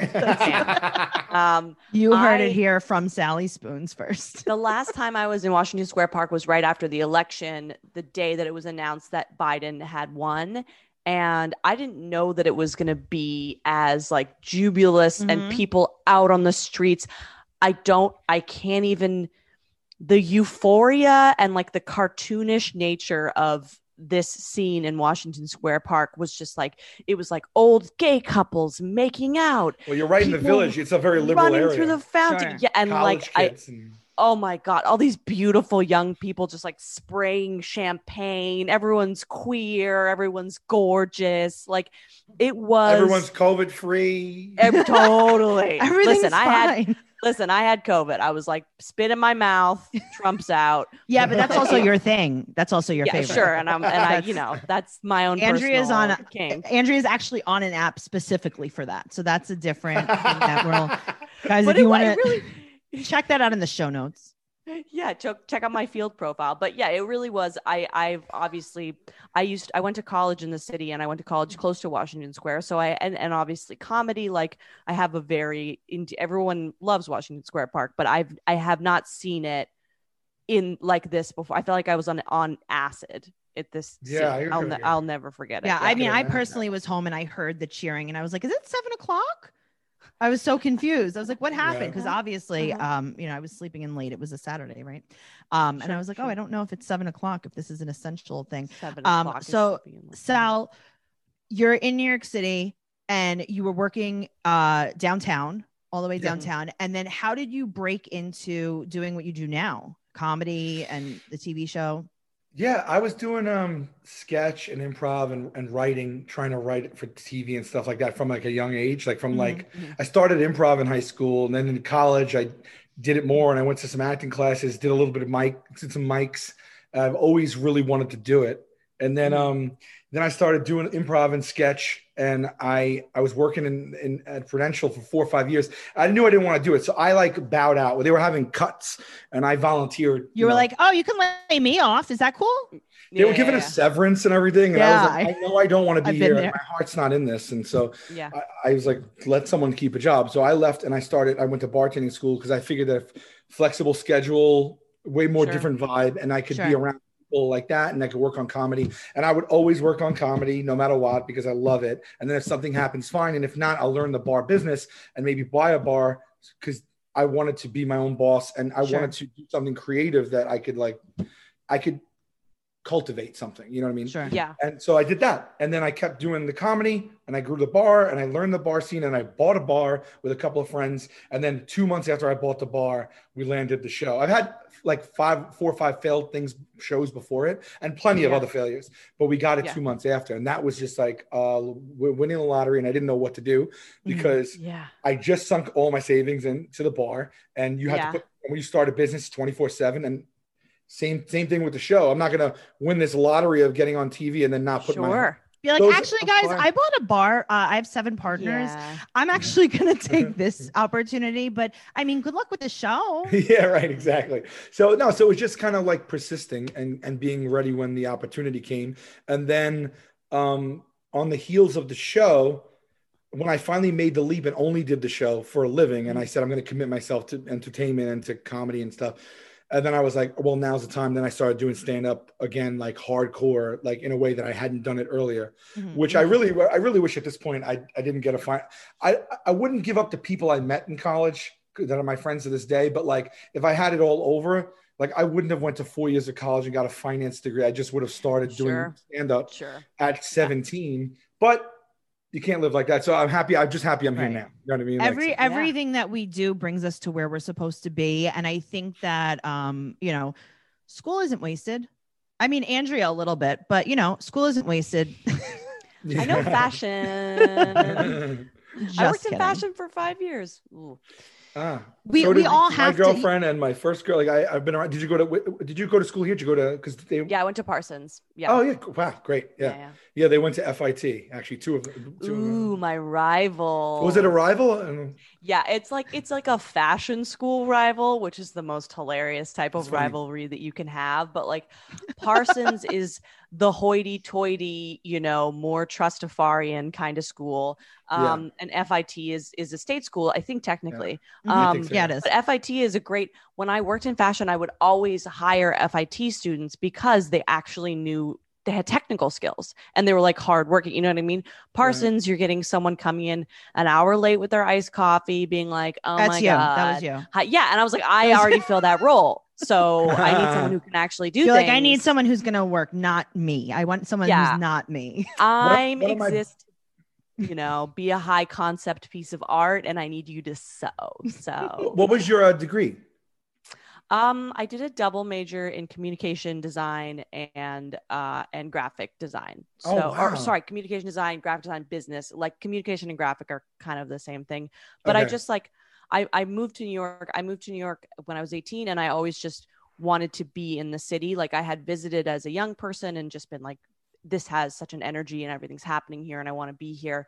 The people here live freely and there's Yeah, like yeah, just sure. an individuality and like an energy to it that I was always drawn to. Um, and then, you know, I went to school and I, I, I, I love fashion as an, ex- uh, an expression. I think it's a very interesting art form. A lot of it is garbage, um, just like any sure. creative industry. Like any art, yeah. Like you could, Yeah, like, exactly. Really, like really, are you really buying this piece of like these? A lot of the couture stuff is just like, I don't know. But anyway, Well, I only, I actually only wear high couture, so is I, Yeah. you, Yeah. you are. that's where I got this you sublime and your t-shirt. Uggs. I love it. I love it. You know, That's where you know that's I've been shopping mostly. Um, I mean, you know, couture. but that's if your clothing is an expression of who you are it doesn't matter how sure. expensive it is you're communicating to other Mhm. people like what you want them to see from you so that that part of it i really loved but as i started working in fashion um you know i worked for high end i did production i was i was with factories all the time. It was like an incredibly time consuming and just crazy industry and i started to realize it wasn't what i wanted to do. So then and i started doing stand up at night and podcasting on the weekends and i kind of just realized like something's got to give. I can't have three parallel careers and i Mm. don't love fashion it like i don't care about it in the way that i used to. Um so it just Fashion was I just had to- competitive, so she decided to move into stand-up comedy. sure right i'm like i need to move sure from thing. one insane industry to another Well, it's a sure industry. thing. Um, Yeah. Sal, the real Mhm. questions are coming right now. yeah. Mhm. Best pizza in Staten Island. Oh man, dude, on it's, record uh, baby Damn it. We could talk it out. We could talk it out. I'm gonna I'm gonna give it to. It's tough. It's Okay. tough. Mhm. I know. I understand. Um, and uh, you, if you if you've heard of this discussion before, a lot of people we have some really big staples. I'll Mhm. tell you, like amongst my top five, uh, are probably the same as everybody else's. I really love Joe and Pat's, Yep. Joe and Pat's is great. Denino's, uh, Lee's Tavern. Uh, I really like Nunzio's. These Mhm. is, these are ones from one before me, even before my time. Okay. they're staples. Gun to your head. Last piece of pizza you're ever going to eat in Staten Island. Lee's Tavern. Okay. All right. All right. It might it Um, might not even be the best, but it's It's just what you like the best. it's my it's it's like my most Understood. like treat. Yeah, my like. now, what about Manhattan? Yeah, it's uh, Joe's Joe's Jo- Pizza. Uh, Ah, Joe's. Sal, what happened to you? What's wrong Joe, with you? Joe's is my favorite New York traditional slice. You like cardboard? Oh, you're in the minority there, babe. I'm sorry. I'm not into Joe's Mhm. at all. Um, Tracy hates Joe's. I'll I, like Joe's. For, actually I like Joe's. Joe's for the hang, but I don't know if that's my favorite pizza. Today, uh, today, uh, around actually this month is the anniversary, the two year anniversary of when I saw Nas in Joe's Pizza, and know. uh, I was like, "Are you Nas?" And he's like, "No," and I, like- and I said, "You're a liar," and he said, "No pictures." I was like, "No one asked to take a picture with you," and that's that. was that really your exchange with Nas? I just Yes. didn't know if it was You said that to him like that? He's the heat. Talk about the king. Yeah, I know. By the way, Nas owns ask her a a restaurant. Nas owns restaurants in New York. Um, a a chicken and waffle restaurant Mm-hmm. called Sweet. Is it Sweet Chick? I think. Yeah, I've been to It it. is Oh, in so Br- in, fucking uh, good. They Williamsburg? have one in Williamsburg. Yeah, yeah. Williamsburg, didn't know one Nas in. LIC. Yes, Yeah. Nas owns it. Like I loved. I Or just an found that place and, yeah. and loved it. What? Yeah, whatever. And then I was like, wait, Nas? Yeah. Well, next time you see him, tell him you know me because unpleasant. No, I, I- I didn't care. I will say sometimes when like people go like, "Are you?" whatever, like a little loud, and I'm Did just like, no? it's, Sure. Oh, I was I was very. it's more coming from like a. I just I don't want any attention, so I go, "Oh, I get it." oh yeah, I know. like- I wanted. I didn't want. I look like him. And then sometimes people be like, "Nah, you're him." you know, you're him, and I'm just like, "All right, I don't know, what am I going to say?" Kiss me on the mouth. I know who you are. Um. So other New York. I like Arturo's. Did you ever go to Arturo's? Yeah. It's on Houston and and uh, like it's a, it's actually they have like a piano in there and it's a little neighborhood place and it's like a little service bar. I don't if you ever been there. They don't I, sell. yeah. They're but- okay. I mean, I feel like all pizza in Manhattan is kind of okay. Okay. Okay. Uh, It's, there's I nothing love, that I'm uh, driving to the city for. if you're just saying Manhattan, because Di Fara is really good in Midwood. Sure. Um, uh, I like uh, I, I like Luzzo's is good in, in Luzzo's is great. Yeah, Luzzo's is great. Um, everyone loves Lucali. It's good. You Yeah. know, there's a place called Flour and Oak on Staten Island. That's Mhm. actually my new favorite pizza. interesting. It's my Flour newest. It's Oak. it's like my favorite. It's like I think has even like has surpassed or is right on the level with my my all time favorite pizza. I it's on love Flour and Minthorne oak ain't Street. nothing to fuck with. Okay. Yeah, yeah, yeah. They actually have a Wu Tang clam pie. Yeah, well, that's all we needed to hear. There we go. Yeah. That is Yeah. all There we need to hear. Other places, what are your staples in New York City? You're in Manhattan, you're in Brooklyn, wherever you are. What I mean, what are your favorite places to go? What what we is your favorite meals? Oh yeah, we're talking food. Mm-hmm. Oh yeah, forget everything else.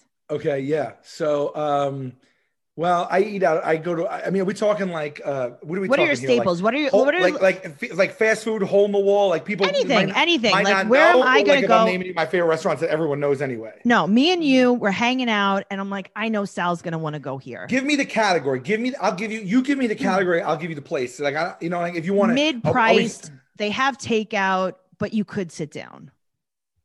They have takeout. Uh, takeout. Like- I don't know. Okay, for me, I'll tell you what I like. I Yeah. love Mhm. Veselka pierogies. Oh, I mean that's Oh, we we filmed there. I love Veselka's Oh, I love this. home Veselka has a lot of places that film there. home run. I'm going there. I'm getting the matzo ball soup. Yes. Yeah. Yeah, 100. percent So get good. The pierogies. Yeah. Yeah. cheese and arugula pierogi, definitely. Mhm. 24 not seven. fried. That place. I love it to pieces. Absolutely. A cappuccino. look at all the people. That This that entire um, neighborhood, I think, has the best food. I'm I really mean, into Katz. You gotta, you gotta Katz. Katz. Eh, I mean, Mhm. that's not my thing, but yeah, Oh delish. man, a nice roast beef and cheese on rye with mustard or something like that. it's I not don't- rare enough for me. Mhm. Okay. Mm. So you're talking okay. that kind of vibe then. Yeah, just like Mhm. what are your favorite things to eat? Forget price, forget, you know. Uh, okay. Well, Because I yeah. feel like most of people's favorite things are not an exclusively fancy restaurant.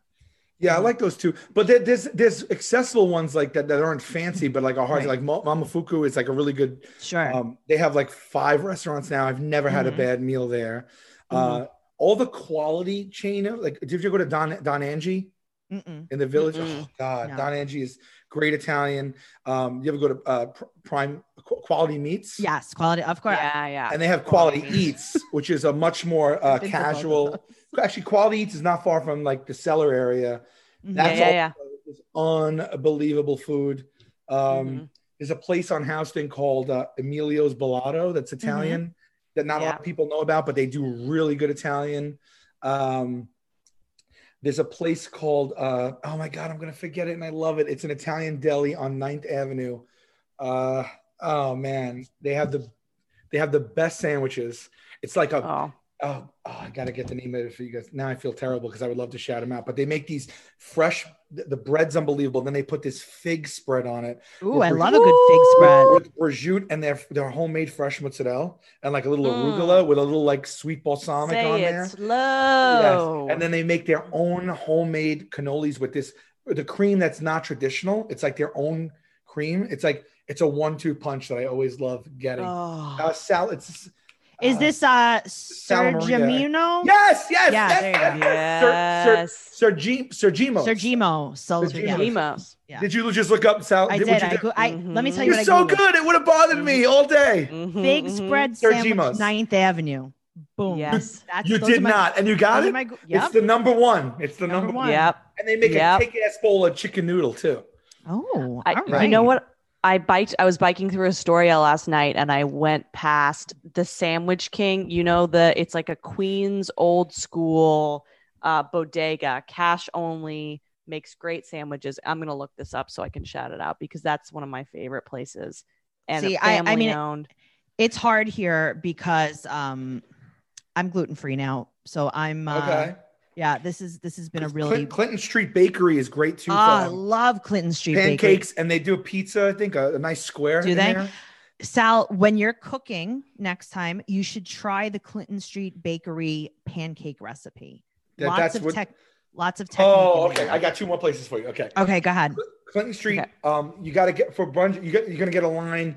Blueberry pancakes. Try, try it. Get online there and try it. But I have a Mhm. better pancake than Ooh. theirs. Ooh. It, it was a place called Hundred Acres, and now it's called Shuka. It's Okay. on uh, it's on Spring Street, right by Sixth Avenue, I believe. Mhm. And uh, it's the best. It's amazing brunch. But they made these orange zest ricotta pancakes Mm. that I Ooh. I tasted those things, and I'm I like pancakes like the next person, but these were not that. These were like something that were elevated. Where I I was so nervous that they would take it off the menu that after like my fifth time there, I had a heart to heart with the waiter, and I said. Would you talk to the chef and ask him to give me this recipe? Because the day you take this off the menu, is my life's going to change. You sure, I sure, sure, sure, sure, sure. I actually understand that. Yeah. Yeah, and it wasn't even easy. They like didn't want to do it right away, but then they were like, you know what, we'll do it. And they gave me the recipe, but it was the recipe for the for the bulk for like the restaurant. Yeah. You have Yeah, to. yeah, Yeah, yeah. I've to scale it tried to recreate it. Um, not me, but my my girlfriend has tried to do me the favor of recreating it, and we have not gotten it right. So we're gonna keep playing Sal, send Yeah. me the recipe. I went to culinary school. I can Yeah. help you with this. Tracy, as a nine-year-old, could do this. I will You send know what I mean? the Yes. It's it's all won't by weight. It's but all by weight. know- you won't know what they tasted like in the restaurant. I don't, not- but I know I know as far as like weight goes, like Okay. what should be edited. Okay, I'm gonna I'm gonna I help you. outsource this to you. They they now it's now called shuka. It's a little bit more Mediterranean, and they they have lemon p- pancakes on the menu, but it's just not the same. That's a classic, Mhm. the lemon ricotta pancake. I'll tell you my favorite lobster roll in the city, and I don't Go. even think there's a, there's a there's even a close second. It's Ed's Lobster Bar on Spring Street. Oh, Uh, interesting. Okay. it's it's Oh. right below like uh maybe like it's right around like Bleecker. It's like right there. or Whatever. It's my my buddy actually that I've known since I'm a kid. Uh, Ed McFarland. He owns Oh, that's Ed's. so cool. Yeah, and it is it's the best. It's Do so they have good. crab rolls? I'm a big crab roll fan. No mayo. he he he might put crab sometimes in the menu, but the menu is everything lobster. It's like Yeah. lobster pot pie, lobster ravioli, lobster BLT. Like, He does. I'm telling you, lobster mac and cheese. You know, they, they it's it's just it, it's it. so good. It's so good, and he makes homemade pickles, and they're just Oh. like ah! the best. Yeah, Oh my God. By the way, my my Astoria deli is Sal, Chris, and Charlie's Deli. No frills, old fashioned counter known for oversized Italian style subs. All right. One of my Good biggest pet peeves is ordering a deli sandwich in New York and them giving me No one meat. slice of American cheese. No. Okay, they- Or- Sal, and I'm, you I'm like, ready? Yo, dude, This I want to see this much pink ham and this much yellow Okay, cheese. so this is my order. You Stacked. ready? Mhm, Yes. Turkey, cheddar, even parts turkey and cheddar. mhm. Thank you. I, I Mhm. agree. Don't give I- me one so- slice. I can't even Uh, taste it. Actually, yeah. give me more cheese than meat. How about this? How about when you say? How Ah. about when you say extra cheese, and it's and you're like, I I said I did my Two part. yeah. This is a New York deli. Two slices. Yep. You two know, you know what I do? You They're know like what I do? extra. I doubled if it. you're a deli mm-hmm. owner and you're watching, I don't go back. No, you Yeah. know what I'll do? I'll take my sandwich and I'll throw it right at your window, and I'll let all the balsamic vinegar just drip right off, and then I'll come back believe and I'll come back with a sledgehammer, and I'll tell you what you could do with your extra slice of cheese. Oh yeah, hell yeah, man. There have Yeah. been so many Tracy destroying cars segments of this podcast. Key your car. Destroying- That's what I'm gonna do. Have you done it? Have you done Oh it? yeah. I mean, listen, everyone was young, right? I I uh I keyed a car Oh. once. I Wait, whose car did you key? I don't remember. I just know I did it because I'll never forget. I was so fucking nervous. But the person really, really, really, really wronged me. I, I know that. Like I would Yeah. never. I, I wasn't for. Mm-hmm. did they know it was you? Yeah. I, I- would remember who it was if they did. So it wasn't for vandalism, but I was nervous and I did it. And I'm not really sure I've made peace with that. I probably shouldn't have done that. But I'm I will tell to you, see like a. Tre- uh, I'm picturing like a trepidatious, like I'm Oh, gonna God. fuck you up. nervous to get caught. I think I just did it. I didn't break stride. I did it, and I was like, I hope you know. But um, I one time, and my friends are with me for this. So you remember when the the, the club was like the big anti theft deterrent, like the club? on Yeah, your of car, course. you know? Yeah. yeah. So everyone had a, everyone had a club. Yeah. So I had a club. I mean, I was locking up my my Buick Skyhawk. Yeah. Did you have a? Benzi box? I I didn't, but my best friend did. And he would we'd, he'd pull it out Yeah, and we walk walk around it like it was a goddamn lunch pail. Yeah. Like, cause, cause that was it. Crack was whack. And they used to, crackheads used to break the Yep. window and take the Yeah. stereo. And then they started Yeah. making detachable faces. They made it a little easier for you. But yeah, um, yeah, yeah, one time I'm in Bay Ridge, I park my car and I'm with Q, um, this guy from my show, one of my close friends, and I think Joe, or maybe actually all the guys from my show. Um, Mm-hmm. Murray used to live there and we were probably doing a rehearsal or something. And I go back to my car and a guy, and you know how Brooklyn parking is. Like, Mhm. here's how you know if you're in New York City and you it's- see and you're on the highway and you see a person's fender that looks like it got keyed one million times, that Mhm, person's yeah. from Brooklyn. Yeah, Yeah. he's from Brooklyn or he's from Queens, just That's where where like from. there's a lot of apartment buildings and you can't park. that Yeah. that's the whole vibe there but like Mhm. i i tell you like i have my nintendo we talk about how we keep our homes the nintendo that i i just talked about this with someone else I- Mm-hmm. and another the Nintendo that I bought in seventh grade with my confirmation money is in, Mhm. is in the closet I'm pointing to in its original packaging. Yes. yes. That's who So you, you are. understand how I probably am with the car, right? It translates. Mhm. This was a Mhm, piece of mhm. shit car. Okay, this was a mhm. this was a 1989 red Chevy Celebrity station wagon. Ooh, station. It was five hundred and fifty dollars. I bought it. My my boss, when I delivered pizza in high in college, totaled my car delivering pizza.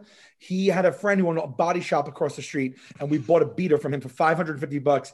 And Pat, I love you, Pat. He he, I I wouldn't have had a job, and he bought me that car so I could continue to deliver pizza for him in that car. Oh, that was my car. So I Yes. came back to the car one day and a guy parked. He he not only did was his bumper touching my bumper flush, he Mhm. hit my bumper and his car was resting Mhm. on oh, my I'm back familiar bumper. with that. Yeah, he- Uh-huh. my car was lifting his car up, like his wheels were touching the ground, but you could see his car was like that because and he then you hit pull my away and car- it's like bloop. and he Mhm. he know I mean he hit the car. There's no way he didn't Yeah. know he hit the car. He hit Oh, it yeah, and yeah. went up, and then yes. turned off the ignition I and was like, walked "Here we are." away. The Yeah, I'm just sitting on this balls. guy's car. Yeah. Mm-hmm. Mm-hmm. He was like, "I'm going to leave it this way," and Mhm. that person deserves Yes. anything to happen to his car. Yeah. Correct. And so Yes. we went back to my car, and my car is a five hundred dollar car. I don't care, you know, like, but I still, I still, that's outright disrespect. And I was like, I go, I go, I- I mean, I don't get angry, and I don't get mad, and I don't get violent. Of- This thing set me off, and I go, look at this, look what this motherfucker did. The, I, I, the Mhm. brazen, the, the brash, The balls. The the balls. unmitigated gall, the balls. Mhm. And so I Mhm. said, I, I, my friend, they will tell you to this day because I shocked them. Uh-huh. I just looked at it and I must have turned eight shades of red. And I go, well, now this is happening. That's that's all I said. I said those words. I opened my door, undid the club. I took the club and I just wailed his car hood with it. What? I just Oh. wailed his car hood with it, and I I don't I didn't it didn't actually really make severe damage, but it, it, it made it made like a fairly sized big He knew it ding. happened. I am You know, living and I just was for like, and they were just like, "Oh my god!" And I was like, "Why? Oh my god!" He he. Look, what do you He mean? hit my on my car and car. doesn't care. Eye for an eye, baby. Yeah, That's I great. love You know, that. I, I the the thing that I love most about the I shouldn't club have done that. is that it's it's it. never Look at- actually the club has never actually kept anyone from stealing a car, but it is a great weapon. That is the only mm-hmm. thing that It's the an club has amazing ever- weapon. All right, here's something I've never revealed to anyone. Oh my Ooh, god, Sal. you killed somebody. It, it sounds like juicy gossip. It is the polar opposite. It means absolutely nothing. And I've never thought of it until this moment. But my club was broken. I Mm-hmm. just remembered I my club broke. I either got it from someone because they were going to toss it. Because I was like, if you're the thief, you have no idea when you look in Yeah, if it's bro- broken or not. It wouldn't Sure. lock. It would never lock. And I just put it on, and so it was in the most sense of the word. It was a deterrent because it wasn't. Mhm. If you broke into my car, it you could just took it off the. Did you have an ADT sticker on your house but never had a security system? We did. We absolutely See? did. That's it who you are. It wasn't ADT, but it was a sticker, and we had him. It was. It might have been Slomin Shield, and we had it in the window. And and Mhm. by the way, back in the day, those Slomin Shields, you could tell because it was this runner on the windows that. Um, oh yes, the the wiring. The wiring, Yeah. and if you open the window, it would break the wiring. So it's like any thief that knew about the things would know that I we just had the sticker. We also Sure. had it in my Do you have a window beware of dog? We had my grandpa had beware of dog. Absolutely. Yes. But no of dog. No, No we had dog. dogs. We had Oh, dogs. okay. But there was no reason to beware. Sure, sure. It's But a, we- it's a teacup poodle. Yeah, but we, we had a Chihuahua and two little mutts. But like we Right. did beware. And then uh, we we, oh, we had in my bedroom window when I was little in the apartment, we had um I don't know if this is common, but we had a sticker of like a fireman. Oh yeah, I had that. I actually see Mm-hmm. the thing is my mom still has those stickers on my brother and my windows, and we don't live there anymore. And I tell her all the time, you need to take those stick. It's like come here first. Yeah, there's a yeah. I don't know if people know about that, but I I've, I haven't thought about that Oh. since I'm little. Till right now, you guys are really pulling out some memories. Yeah, But it, it's Uh-huh. to let the fireman know that oh, that's there's where the kids are. that's Go a there bedroom first. window for a child. Ah, Okay. yeah. I think And we should- Tracy's like, no, get the adults first. Children have germs. I'm like, no. I want to stay here. I want to stay here. I want to go Mhm. down with the house. I'm Mhm. over this. I, I will that's- tell you, I don't know if it's because I'm not looking, but I don't ever recall seeing that sticker anywhere else, especially not nowadays. But maybe I'll start looking. I'm gonna go to my mom's house. I'll take a picture for you. We had baby is- on board. Yeah. Oh yeah. in the car. My mom had the baby on board. Yeah, Yeah. baby on big. board's still around. I Yeah, have one yeah, of those yeah. in my car right now. Is that still around? Yeah, I, mean, see baby on board all the time. Yeah. Oh, I man, uh, I've, I've never seen that. My mom thought she was funny, so she had baby on board, and then she had underneath it, she had the the little kicker, uh, kids in trunk. right. I love a sassy com- like bumper sticker combo. That's New Year's favorite. Day 2018. I'm driving to my mom's house. Okay. I'm at a stop sign, maybe two blocks from her house. Um, some guy had been like trailing me. He wanted me to go faster. I only live a few blocks from my mom, right? Yeah. Really crazy. This is like maybe one o'clock in the afternoon on New Year's Day. Mhm. Um, and he's just like riding me, whatever. He's trying to like cut me off. We're we're only like on a side street. We're all going like 20 miles an hour, and he's trying to run me off the road. I stop at the stop sign, and he's behind me. Um, and he comes around and blocks my car in, and he gets out of the car. Now his car has a baby on board sticker. He has a child in the car seat. His wife is in the in the uh, seat, and he he tries to talk to me, and my window's open, right? and he tries to punch me in the face.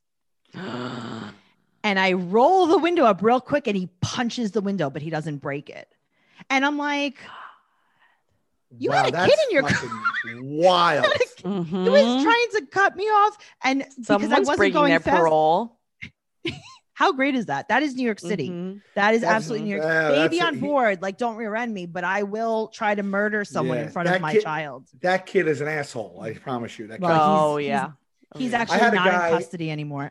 I had a guy. I was in my car. This was another uh, it was a I remember the car. It was a, I called it Old Brown. It was a brown Plymouth Reliant K car. It was the old. Um, they used to use them for driver's ed. It was the one with the double steering wheel. This one didn't have a double steering wheel, but Mhm. those were the ones they used. And I'm driving with my girlfriend. We're on the BQE, and, or or no, we were at a light. That's we were, we're underneath on Third Avenue, and Mhm. some guy beeped at me. Right, and I'm young. I'm like maybe 18. Mhm. And I'm not thinking, right? And he beat right at he beeps at me and we're at a red light. And I'm just like, what the fuck? And I just went like that. I just Mm, gave him the throw the finger, and bird. Finger. Mhm. and I, I Mhm. don't think anything of it. It was like a pass. I thought it was a passing beat, passing finger, a very New York- Sure. And I Yeah, gave yeah, that. And then the guy, I didn't know this till he was at my window. He got out at the light, and it was a big freaking dude. I was a young kid, and my window was like down like that much. And he put his head right in. He goes, "You better watch what you're doing with that fucking thing." Oh. his, his face was right here. Was- the dude was like a six foot five dude. oh my And, my- and I was I was like very vulnerable because my window was more than halfway down, and he came right in my face, and I and, and I didn't know either, so he startled me, and I just was like, He probably laughed the whole way home. Oh yeah. I, I just oh, looked yeah. at I just looked at him, I was like, fair point. That's the thing. You, I flip the bird all the time, and I oh, Yeah, we're I've gonna- done it. we're to gonna the get shot. We're gonna get murdered in person for sure. Oh yeah, we are. Yeah. Everything's fine. Sal, thank you so much for sharing your New York story with us. We are so happy to have you.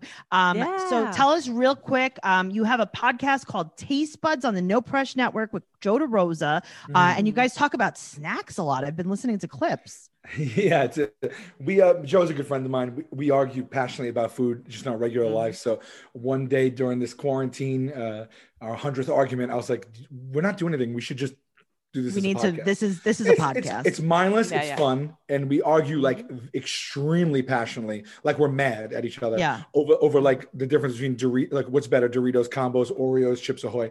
We make them like thirty minute episodes. They're they're quick. It's just like easily digestible. Like take your mind off this nonsense kind No of stuff. pun intended. I love it. exactly. Uh, and then you have another podcast on the No Press Network called Hey Babe with Chris Distefano.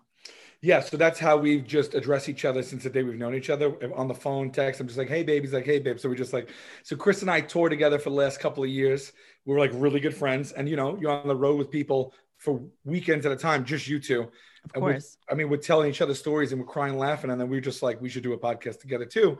So that one's a little more free form, you know? And uh, Nice. that's it. We just wanted, I wanted people where, to know where to go to find both. So um, we ended up putting the audio wherever you get podcasts, but we put the full video of the episodes up on the YouTube channel called No Press Network. Oh, that's so amazing. And Love it. also, um, you know, as you guys know, you can catch Sal on the Impractical Jokers. What else are you working on? I know that there's like a whole bunch of spin-off shows of Impractical Jokers. Yes, so the dinner party show is on every Thursday night at um, at uh, ten, and uh, that's it's on right now. So uh, there's another like handful of episodes, and then when that ends, season nine of Jokers will start at that time slot. Oh, filming that, and then uh, the. Misery Index is a game show that I do on um, TBS on Tuesdays at uh, ten thirty. Wow, you're a Perfect. legend, Sal. That's amazing. Legend. Um, also, my favorite Impractical Jokers. Uh, I have a very big thing for frozen yogurt. That's my fave. Uh, when you guys were getting frozen yogurt and just eating it off the scale, I mean, they really rape Oh, you with the prices over there. Let me Mm. tell you. I I have I have ten outs handles. I have I have outsmarted um TCBY. You don't even know. I have um on my podcast, I have uh Teen Mom Trash Talk, 90 Day Fiance Trash Talk, and we have a Patreon at patreon.com slash trash talk podcast. And uh me and my co-host, we have bonus podcast called BS, and we talk a lot about outsmarting TCBY. So you are part of my heart, Sal. You really do you are. Weigh, do you weigh the yogurt before the topping? Is Okay, so happens? here's here's the secret. what's TCBY the- does 6.99 pints and 9.99 quarts, not weighed. But if you put it on the scale and put toppings, once you put a sprinkle on it, now it's 69 cents an ounce by weight. yeah, they they can fuck off with that. So you can you can keep the sprinkles at home, get your favorite toppings and keep them at home and go get a pint or a quart and eat it at home. Eat it at Uh, home. Just crunch your own. Oreos on it. I'll tell you Just- one other thing you just reminded me of that I've never Tell me. said that means nothing to no one again. But I Love used to work at Prudential for the four years out of college, and there was uh, the, the the cafeteria. It was big and it had a lot of options to eat. And Mhm. you go and you get you go to any station that you want. You know, like these delis in Manhattan, like they have the yeah. you know, oh, sure. oh, They this- have like the, the hibachi. hibachi Yeah. over here, ramen over here, salads over here. They Sure. have, It was like that at Google. Yeah. right? Yeah. So, um, and then you'd pay on the way out. and they'd weigh mm-hmm. they did and what me and my friends did we had this hack and um, so i used to get like let's say ch- uh, the chicken fingers right mm-hmm. Mm-hmm. i would get the chicken fingers in the in the chicken finger thing mm-hmm. but then uh, then i would go get like um, a dixie cup for soda and, and i would just put i put the chicken tenders in the Dixie cup, put on the lid with a straw, and then I paid like 79 cents for soda instead of seven dollars for chicken fingers. Yeah. And, and, yep. and, and, you know, you got to see. I mean, I wish I had footage because you got to see the acting that's involved in that. Like you come. Oh, I love. it's very yes. nonchalant. You take a sip. There's nothing in there. You're just like just a soda. Mm-hmm. I'm going like today. Definitely not chicken fingers in here. This is delicious. Yeah. This is Pepsi. No. They're like you don't. You have you, mashed potatoes just, in there. You just have liquid for lunch every day. do, like, you, do you do you take a sip and then burp because of the carbonation? I bet you I mm-hmm. got that method with it. I love it. It would have been the worst. It. If you think about it, it would have been the worst disgrace. Like it's it's it's it's not that bad, but it wouldn't have been mortifying to get caught with chicken oh, fingers oh, in a Dixie cup. No, it's hilarious though. Yeah, it's, you, yeah. see, at that point, you could be like, they knew, they knew. They're like, the just idiot have it. Who's the idiot? Like, this is your fault that yeah. you've been letting me do this. I gotta say, there's like 10 things I talked about. And this, you know, when you're always been like, I gotta think of like some shit from my past, some mm. good story. I, I've talked about stuff on here that I haven't. I'm gonna go back, make notes about what we talked about, and try and get some bits out of these. I oh, love good. this. I we loved having this. you. Andrea, yeah. where could we find you? Find me at Andrea Comedy 69 on Instagram. I'm thirst trapping. I'm having mental breakdowns. It's a great time. Follow me there. Also, check out my other podcast, The Hot Mess Comedy Hour. Um, it's a blast. We have a Patreon as well. We got plenty of juicy, juicy premium content. Uh, yeah, you know that's amazing you guys could find me at trixie tuzini on instagram and twitter and you could go to tracycarnazzo.com i have tons of merch for sale and everything that i'm working on is there including my two podcasts sal um, where could everyone find you on social media uh, at Sal Vulcano on everything and uh, website for touring when that happens again, salvulcanocomedy.com. And then Taste Buds, Taste Buds Pod and Hey Babe Pod. Uh, hey Babe mm-hmm. Pod is the handle on, on all social media. Awesome, guys. All yeah. these things could be found in the show notes right below. So make sure you look there for everything. Sal, thank you so much for being our guest today. I had so much fun. I had I had so much fun. I could do this for another three hours. Same, same. Yeah, baby. I really could. You guys are Maybe awesome. we'll stop recording and we'll just keep talking. Thank you so, so much. And we'll talk to you soon. Guys, make sure you're following Taste Buds, Hey Babe, Hot Mess Comedy Hour, 90 Day Fiance Trash Talk, Teen Mom Trash Talk. Andrea, what do you have to say about that? Bowls, sauce.